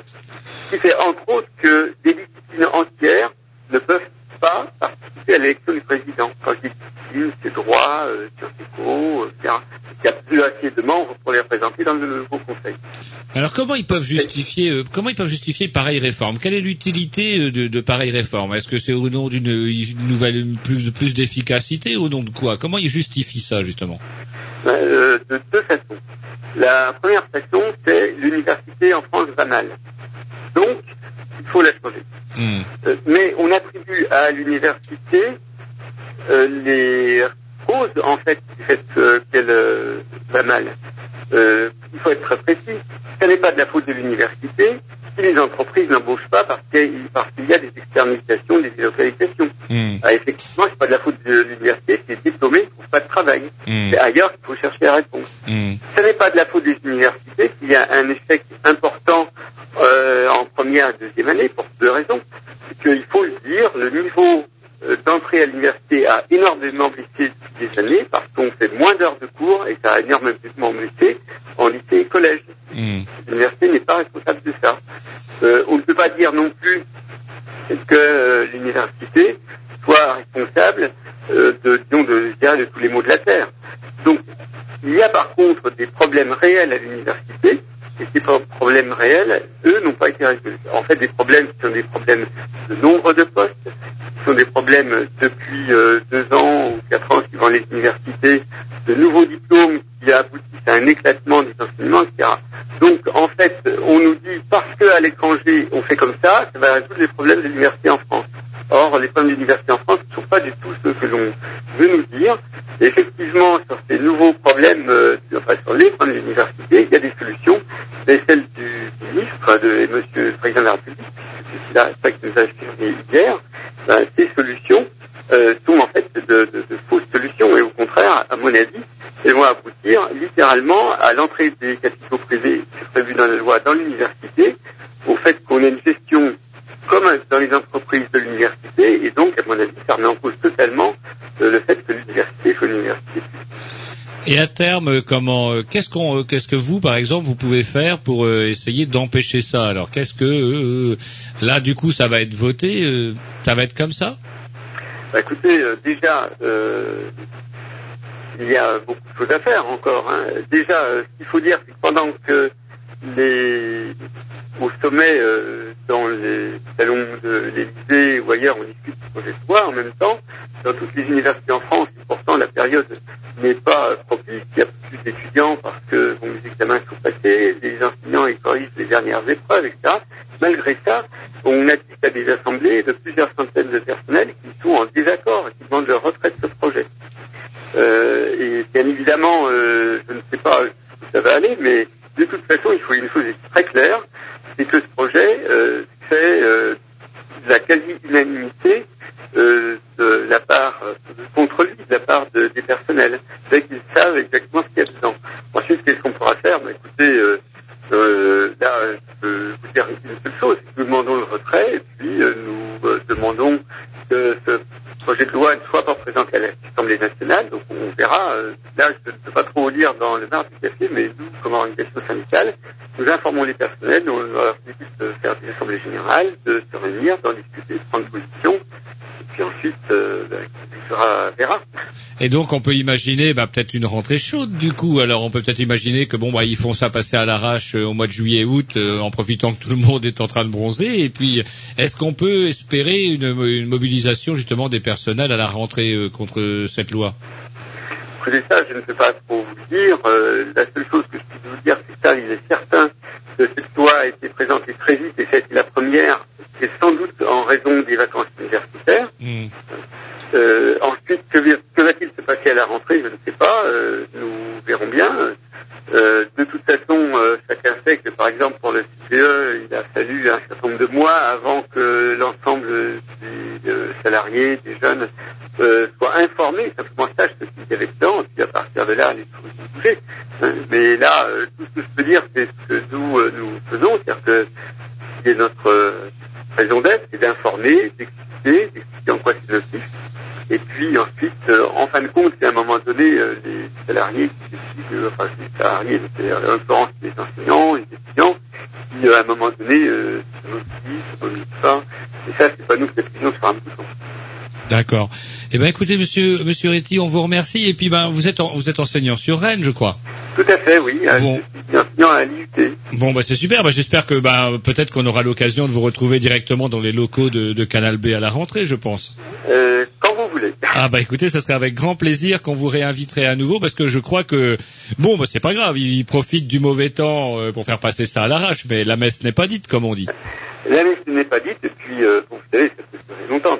Par là, il y a une loi, il y a des décrets d'application, euh, nous verrons bien. Alors une petite question. Vous, vous avez vu euh, Nicolas Sarkozy en vrai. Est-ce qu'il reste assis 30 secondes? Ah oui, il reste à 30 secondes, alors je n'aurais pas dévoilé tout, mais enfin disons qu'il est très, euh, disons, même que il est impulsif pendant ces, euh, ces réunions. Euh, là, en l'occurrence, il est resté assis pendant toute la réunion.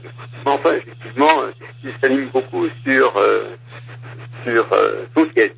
Ah, Et est-ce qu'il semble, une dernière question, on va vous laisser, mais est-ce qu'il semble maîtriser le sujet? Moi, ça me fait toujours rire, moi, ces gens qui débarquent. En fait, je crois surtout qu'après, d'après certaines rumeurs, il aurait eu un parcours scolaire euh, pas très brillant. Il a mis des tas d'années pour essayer, pour avoir obtenir son diplôme d'avocat, si j'ai bien compris. Euh, comment est-ce qu'il maîtrise son sujet Ou alors, hop, euh, de toute façon, il a décidé de, de faire de faire passer ça, il fait passer ça, et puis, je sais pas, ça me, ça me sidère toujours, moi, ces politiciens qui ont des idées sur tout. Bah, écoutez, euh, bon, franchement, euh, je pense que, en l'occurrence, ce qu'il maîtrise, c'est le texte de loi. Hmm. C'est ça, manifestement, il qu'il veut sur le texte de loi. Maintenant, sa connaissance de l'université me semble euh, au moins approfondie. Euh, bon, je sais que moi j'ai eu l'occasion pendant quelques minutes de lui expliquer un petit peu ce que disions, et c'est lui qui a dit euh, devant tout le monde qu'il n'avait pas compris ce que j'avais dit. Or, euh, bon, je parlais de problèmes d'université, comment ça se passe à l'université, etc. Donc, euh, bon, voilà, hein, peut-être qu'il n'avait pas compris que c'était une carte, peut-être que c'est vrai, ça, je ne sais pas. Enfin, en l'occurrence, euh, il est très clair qu'il nous a affirmé que ce qu'il fallait, c'est si euh, nous n'avançons pas, c'est la catastrophe. Donc, il n'y a pas de choix, donc il faut faire D'accord. Bah écoutez, on aurait peut-être pu, je sais pas. Chacun, vous savez, chaque- chacun dans une réunion se tient comme il veut, c'est pas le problème. Hmm. Bon, enfin bon, euh, les- il était en tout cas très, disons, euh, virulent en- pour, disons, affirmer que soit nous avançons, soit nous mourrons, pour être clair. une certaine, une, une- espèce d'urgence hein, chez ce monsieur-là. Il, il doit pas avoir l'impression de vivre longtemps. J'en sais rien. Il doit être, sais pas, mais je peux vous le dire parce que nous, la ministre nous a dit ça euh, publiquement cet après-midi parce que nous, a présenté le texte de mesure finale. Elle nous a dit qu'il prenait en main directement tous les sujets, que ce n'est pas seulement elle parce qu'elle avait eu un vote négatif au CNESER euh, la semaine dernière euh, sur ce projet, mais que ses collègues, c'est la même chose, qu'à un moment donné, il prend les choses en main.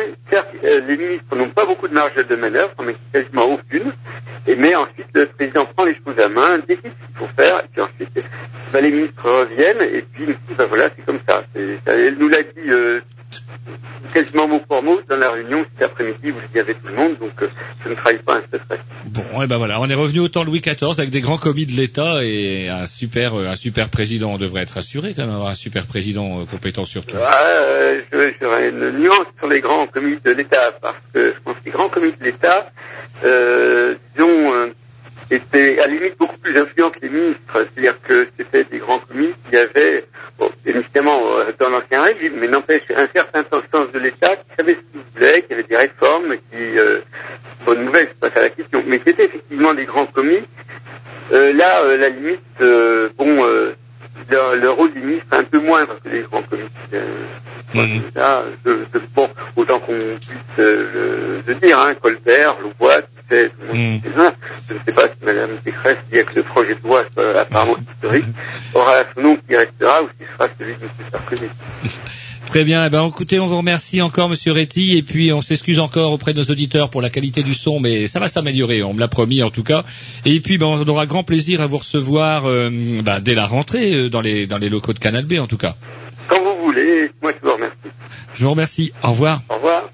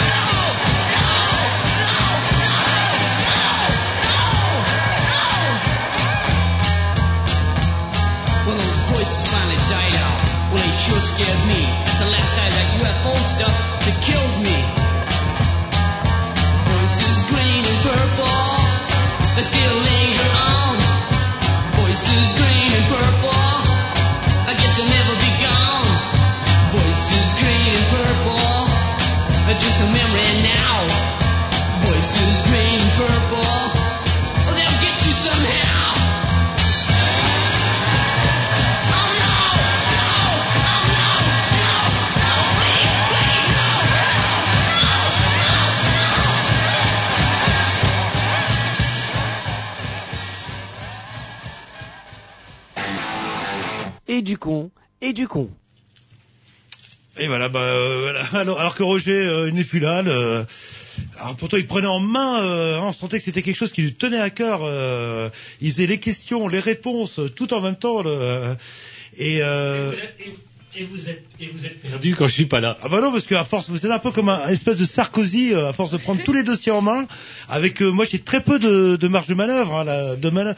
et donc du coup euh, je suis un peu embêté, euh, mais enfin heureusement vous êtes carré pour programmer vos disques. Vous êtes un peu le Premier ministre, quoi. Ouais, un petit peu. Vous êtes la Valérie Pécresse de Canal B en fait.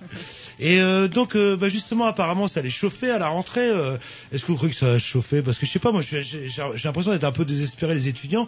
Et je rappelle que pour les, les grèves anti-CPE, si Rennes était euh, en pointe de l'action, c'était loin d'être le cas dans euh, beaucoup d'universités où beaucoup d'étudiants ont fait, euh, enfin, euh, râlaient, euh, enfin, vous considérez même euh, les greffistes comme une minorité de gauchistes. C'est ce qui a été dit à l'époque. euh, et les résultats aux Oui. examens n'ont pas pâti, hein, je crois, cette année-là. Le... Non, mais je pense qu'on peut, euh, on peut regarder dans l'histoire, mais les plus grands mouvements, c'était des mouvements qui n'étaient pas prévus. Hein, donc, euh, c'est difficile de, de savoir un petit peu ce qui va se passer à la rentrée, comment ça va être reçu.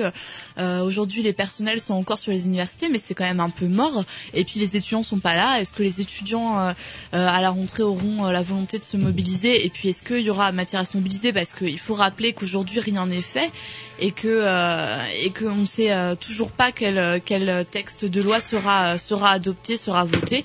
Donc euh, il faut rester très vigilant euh, sur euh, la suite des choses. Alors, il y aura les études. Par contre, il n'y aura pas que les étudiants, Jean-Loup, je vous rassure, parce que là, c'est quand même euh, le- la personne que nous avions tout à l'heure au téléphone, donc Monsieur Bernard Réty est enseignant, par exemple enseignant à Rennes 2, mais tous les enseignants vont être touchés. Et puis bon, là, les, les Oh, les- menaces. les- Ça euh, fait grave les profs de fac. euh. Alors justement, euh, historiquement peut-être en peut- 68, mais je, je, je, Ben, ça peut-être aussi grave, que peut-être aussi qu'ils se sont un petit peu endormis pendant de longues années, qu'il y a eu pas mal de gens qui étaient ben, Et, euh, un petit peu mous, et puis que ben là, du coup, le fait que ben là on porte le fer euh, jusqu'au sein même des, du corps enseignant, euh, ben Ah, on peut-être va- que ça va les ah, on réveiller. va toucher à leurs petits privilèges et donc à partir de ce moment-là ils vont peut-être Peut-être. faire parce que pour les les, euh, les grèves anti-CPE je reviens à ça on peut pas dire qu'ils aient beaucoup euh, qu'ils aient beaucoup euh, fait grève euh, et même les présidents de l'université qui Oh, il y demandaient a Simon qui dit chut chut Aude, il faut pas dire ça. Mais si, dites-le. Jean-Loup demandaient- vous pose la question. terminer, mon Dieu il y a que vous qui parlez c'est incroyable ça, bon la prochaine fois Appelez-moi Nicolas. mais non, mais voilà, il a besoin d'un faire valoir, là, le... et pour ça vous êtes invité, là, justement, c'est pour montrer que, qui sait tout, surtout, là. Et du coup, va Je bosse. ah, Il y, a- il y a aussi quelque chose. Je vais juste dire, je bosse le dossier. Bah oui, bah dans ce cas, vous faites l'émission tout seul. chez le- Venez, venez bosser puis- les dossiers. Et moi, je, le- bah oui, enfin bon, le, j'ai pas le temps de passer mon après-midi dans mon bas à lire les articles qu'on m'a apportés. Eh ben, c'est de- bien dommage que vous avez foutu cet après-midi. Ah bah, j'étais en train de travailler sur la programmation des. des... Oh, quel branleur Bon, je vous laisse continuer. Alors, allez-y. Allez-y. Vous savez tout. Bah, je sais plus ce que je voulais dire en fait. euh. Bah alors, qu'est-ce que vous vouliez dire? Eh, Justement, bah, la question, la question, est-ce que les, les professeurs vous ont soutenu pendant le CPE, par exemple? C'est ça la question dont parlait Jean-Loup tout à l'heure. Euh, non, moi je les ai pas vus et puis euh, ils, bon, ils étaient, ils soutenaient le mouvement, mais euh, ils étaient pas avec nous, ils ont pas euh, fait grève ou alors euh, peut-être une infime minorité, mais moi j'ai pas le souvenir. Donc euh, C'est vrai Simon certains, certains ont fait grève, euh, mais individuellement. Et déjà, à l'époque du LMD en 2003, certains avaient fait grève euh, et avaient soutenu le mouvement. Après, nombre d'enseignants, euh, c'est vrai que certains enseignants ont essayé de faire des cours dans leur labo euh, euh, discrètement avec 20 étudiants sur 300 euh, pour continuer les cours parce qu'ils étaient euh, ils ne respectaient pas les votes d'assemblée générale et euh, ce que souhaitaient les étudiants. Il faut dire quand même qu'une majorité a été respectueuse de ce que souhaitaient les étudiants. Une majorité des enseignants bien soutenaient le mouvement. Et ils se sont posés notamment à Rennes 2 sur la fin très très sérieusement la question de se mettre véritablement en grève avec euh, les étudiants. Certains l'ont même fait. Mais après, c'est vrai que, c'est vrai que quand on est salarié, c'est plus dur de se mettre en grève que quand on est étudiant, puisque quand on est étudiant, bah, on tire pas son salaire directement de sa présence en cours, alors que euh, quand on est euh, salarié, c'est plus difficile de se mettre en les grève aussi. de hein. sont des salariés absolument pas protégés, euh, qui risquent de gicler d'un moment à l'autre. Hein. C'est, c'est un peu comme. Était, était avec la réforme, ça a peut-être changé. Par mais bah tiens, il faut reconnaître qu'il y a une culture étudiante, qu'il y a une culture euh, de gens euh, d'action qui euh, n'hésitent pas bien à se mobiliser. Les grandes euh, manifestations étudiantes ont toujours euh, porté leurs fruits et ont toujours permis euh, d'obtenir euh, au moins partiellement euh, les revendications. Donc après, c'est vrai que chez les étudiants, il y a une espèce de culture, de- d'habitude de se mobiliser fortement. Et après, c'est vrai que bah, si c'est chez les enseignants, c'est parfois différent.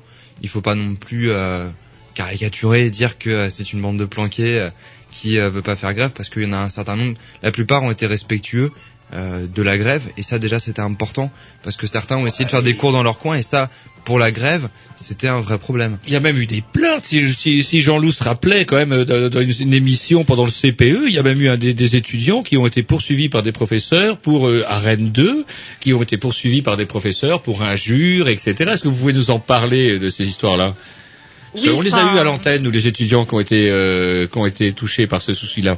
Bah, disons que c'était une période très particulière donc revenir dessus maintenant. euh, Non, mais on peut quand même parler. c'est- Donc des il y a- enseignants y a eu effectivement- leur, leur poste n'étant pas menacé à l'époque, peut-être que. Il faut se rendre compte que c'est une euh, période de, de forte tension au sein des universités qui avait euh, parfois euh, bien euh, pas des conflits physiques mais euh, de la tension forte sur les campus, notamment en période d'âge quand c'était tendu. Donc après effectivement ça a pu des fois euh, légèrement dégénérer effectivement, mais après il faut se rappeler du contexte avant tout qui était très particulier, notamment à Rennes 2 où le contexte en période de grève est toujours très particulier parce que c'est euh, une université qui se mobilise beaucoup, mais euh, de manière euh, parfois très éparse, très différente, avec énormément de gens. Quand il y a 6000 personnes dans une assemblée générale qui votent à plus de deux tiers la grève, eh bien effectivement, il peut y avoir une minorité de gens qui sont contre la grève, par exemple, qui vont porter parfois physiquement atteinte au, au, euh, de grève, etc. Donc c'est quand même une période très tendue. Donc on peut pas, je pense, a posteriori véritablement juger ce qui s'est passé parce que c'était une période très très particulière et euh, s'il y a eu des tensions entre enseignants et étudiants, ça venait euh, parfois des étudiants mais aussi parfois des enseignants puisque certains enseignants ne soutenaient pas, ne respectaient pas le mouvement, alors que d'autres le faisaient. Donc c'était une période très très particulière. Je pense qu'il faut faire très attention sur ce genre de sujet parce que à l'époque la situation était vraiment très tendue. Oui, puis ça touchait pas, ça les les touchait pas directement en fait. Là, par contre, ça avait touché directement. les enseignants ne sont quand même pas déconnectés du reste du monde. C'est pas non plus une tour de Babel, euh, une espèce de tour d'ivoire où ils sont protégés parce que euh, bien déjà ils côtoient leurs étudiants au jour le jour. Ils euh, ont aussi, bah, eux aussi parfois des enfants ou de la famille. Ils ont parfois des idées euh, qui leur sont propres. Euh, après, euh, je pense qu'on peut pas non plus. Effectivement, et on les gens se mobilisent souvent plus quand ça les touche directement. C'est ça que les jeunes se sont mobilisés très vite parce que c'était un contrat qui touchait avant tout les moins de 26 ans. Ça aurait été un contrat qui touchait, je sais pas moi, les plus de 50 ans.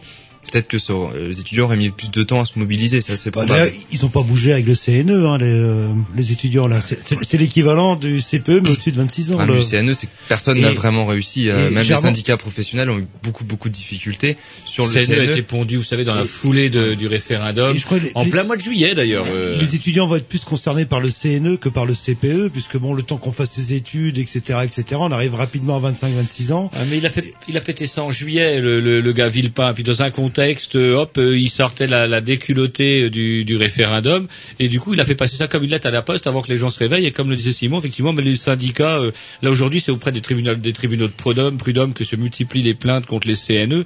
Mais sur la, forme, les syndicats n'ont rien pu faire euh, quand c'est sorti, en tout cas en juillet. Euh, je sais plus comment c'était. il y a- Il déjà deux ans. Sur le CPE, faut rappeler ce que disait, c'est-à-dire qu'il y a plus d'un million aujourd'hui d'étudiants qui sont salariés en même temps qui font leurs études.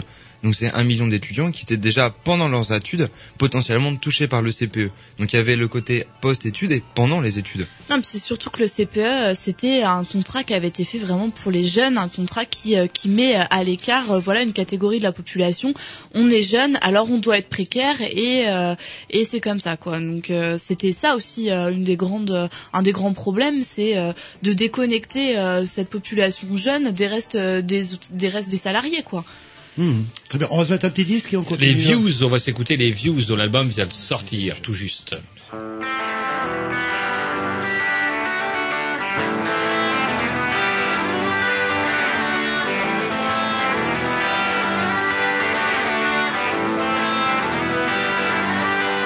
Take your life in your own hands, walk down the street, looking over your shoulder.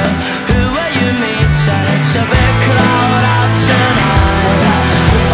Oh, it's a big crowd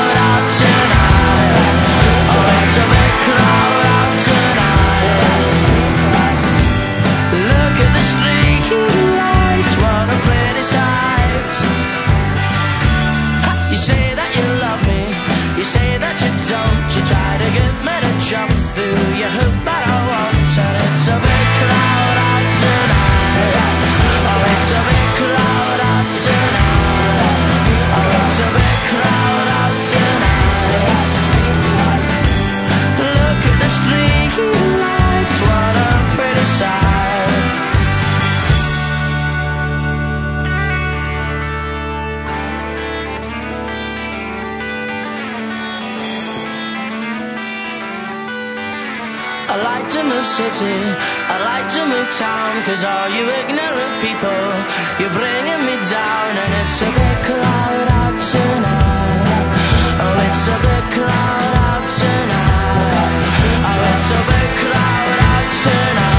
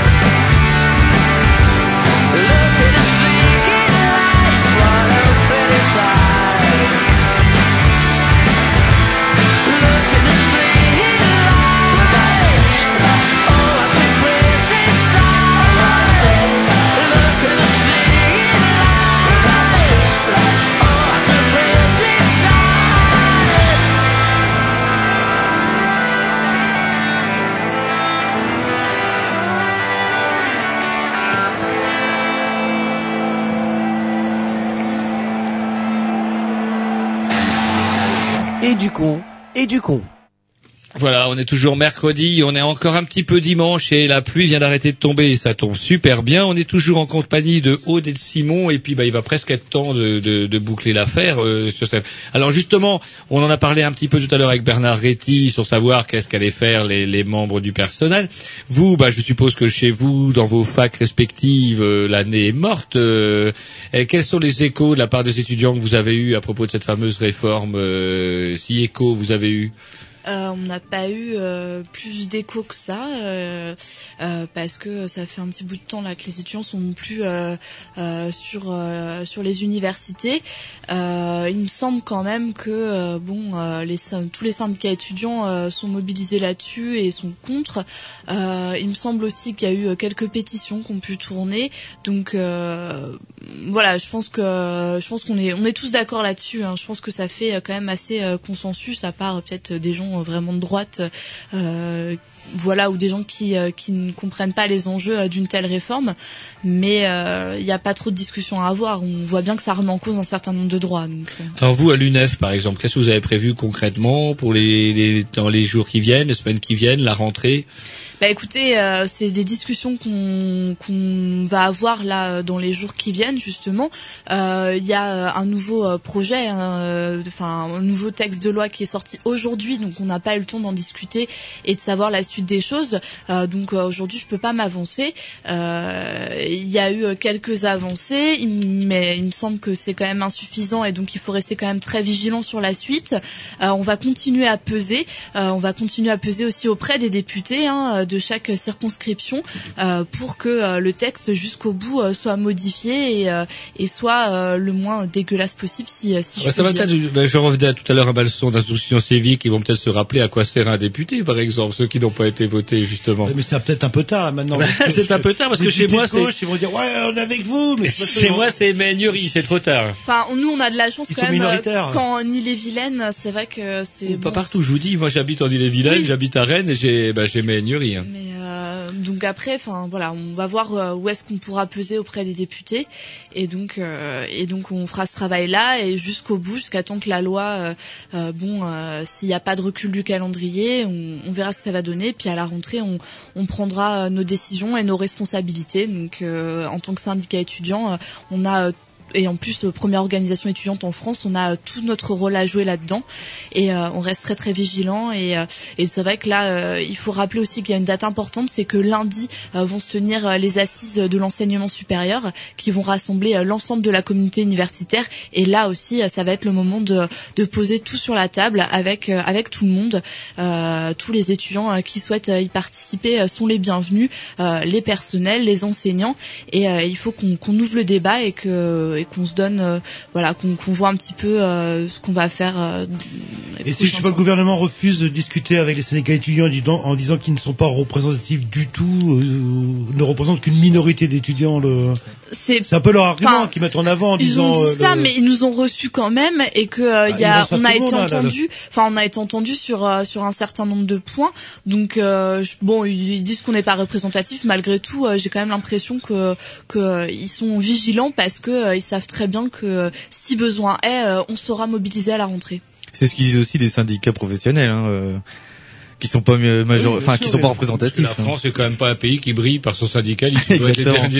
Derrière, derrière la Turquie au niveau de la, la syndicalisation. euh. Mais moi, je voudrais euh, pointer du doigt quand même, c'est que aujourd'hui, euh, s'il y a aussi peu de gens syndiqués, que ce soit euh, dans le milieu professionnel et aussi dans le milieu étudiant, euh, je pense qu'il y a aussi une volonté politique derrière qui nous donne pas euh, les moyens de, de pouvoir euh, se faire connaître euh, auprès euh, de l'ensemble de la population.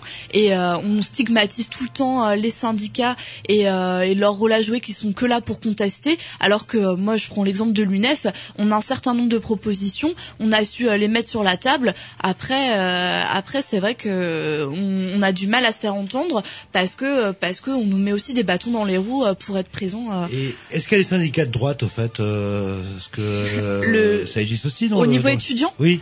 Oui, c'est l'UNI. L'Uni, oui, qui doit trouver ça très très bien. Le, le- Ah ben on les entend pas, mais oui oui, je pense que euh, ça, eux, ça leur convient. Et eux doivent être représentatifs, euh, je pense, du, euh, du monde étudiant. Le... Alors euh, ils pèsent pas grand chose. Donc mais l'Uni c'est particulier parce que c'est un syndicat qui peut repré- enfin qui représente qui est étudiant mais aussi euh, il y a les professeurs qui peuvent euh, qui peuvent adhérer à l'Uni. Donc euh, Ils ont peur de euh, pas être assez nombreux. oui, je pense que ça doit être ça. Puis euh, j'ai vu leurs chiffres, euh, leurs chiffres, je pense qu'ils les gonflent pas mal. hein. Enfin, en tout cas, sur les universités, j'en vois très très peu. Euh, donc, euh, Ils sont très peu nombreux et puis euh, la différence par exemple avec l'UNEF, c'est sur euh, ce que c'est que euh, militer. C'est-à-dire que nous à l'UNEF effectivement euh, on nous voit relayer dans les médias, mais c'est aussi un travail militant de tous les jours que d'aider euh, les étudiants, n'importe quel étudiant qui a euh, des problèmes par exemple de papier, qui a des problèmes sur ses notes, qui a des problèmes avec un enseignant, peut venir voir l'UNEF, qui l'aidera, qui montera un dossier avec lui et qui au besoin ira le défendre directement auprès euh, des instances nécessaires, alors que euh, d'autres organisations comme l'UNI n'ont pas cette présence euh, tous les jours qu'on peut avoir à l'UNEF sur les campus. Ça explique aussi peut-être qu'ils ont moins d'a- moins d'adhérents puisque finalement on les voit beaucoup moins aussi quoi. Très bien. Est-ce que vous avez un contact autrement parce que je vois l'heure qui tourne, il va falloir qu'on conclue. S'il y a des gens qui veulent, en- vous avez bien un site internet, Ah un oui. mail, un truc comme ça. Là, Ben, le- euh, en tout cas, euh, donc site internet de l'UNEF euh, pour savoir un petit peu l'actualité et puis euh, ce qui, ce que, enfin, les positions que peut prendre l'UNEF euh, en ce moment, eh bien, c'est www.unef.fr.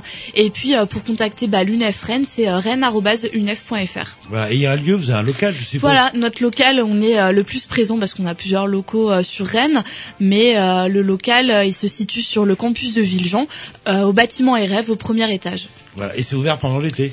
C'est euh, oui, là on va être présent jusqu'à euh, mi-août, euh, mi- mi-juillet, je veux dire, et puis on sera là euh, à partir de mi-août. C'est travailler plus pour gagner plus maintenant, Jean-Loup. On sera là tout le temps. Et donc, euh, alors, la réforme va passer entre le 14 juillet et le 15 août, si j'ai bien compris. C'est euh, fin juillet, euh, il me 22, 23, je sais C'est marrant parce que plus c'est gros, plus ça passe. Parce qu'effectivement, une réforme qui touche l'université, on se débrouille pour la faire passer au mois de juillet quand tout le monde est barré.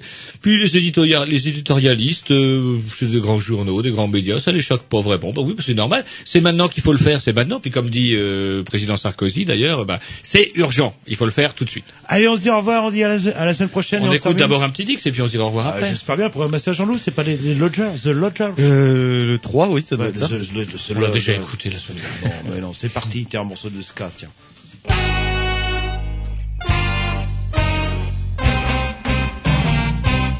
It is always the same story. The dream of love and glory. Become famous and a star. But these dreams remain so far. If you want to walk in the sun and lots of money, having fun, you have to work for your success. Lazy people just get less. So you have to play this game. But just walking in the rain. So you have to play this game. But just walking in the rain.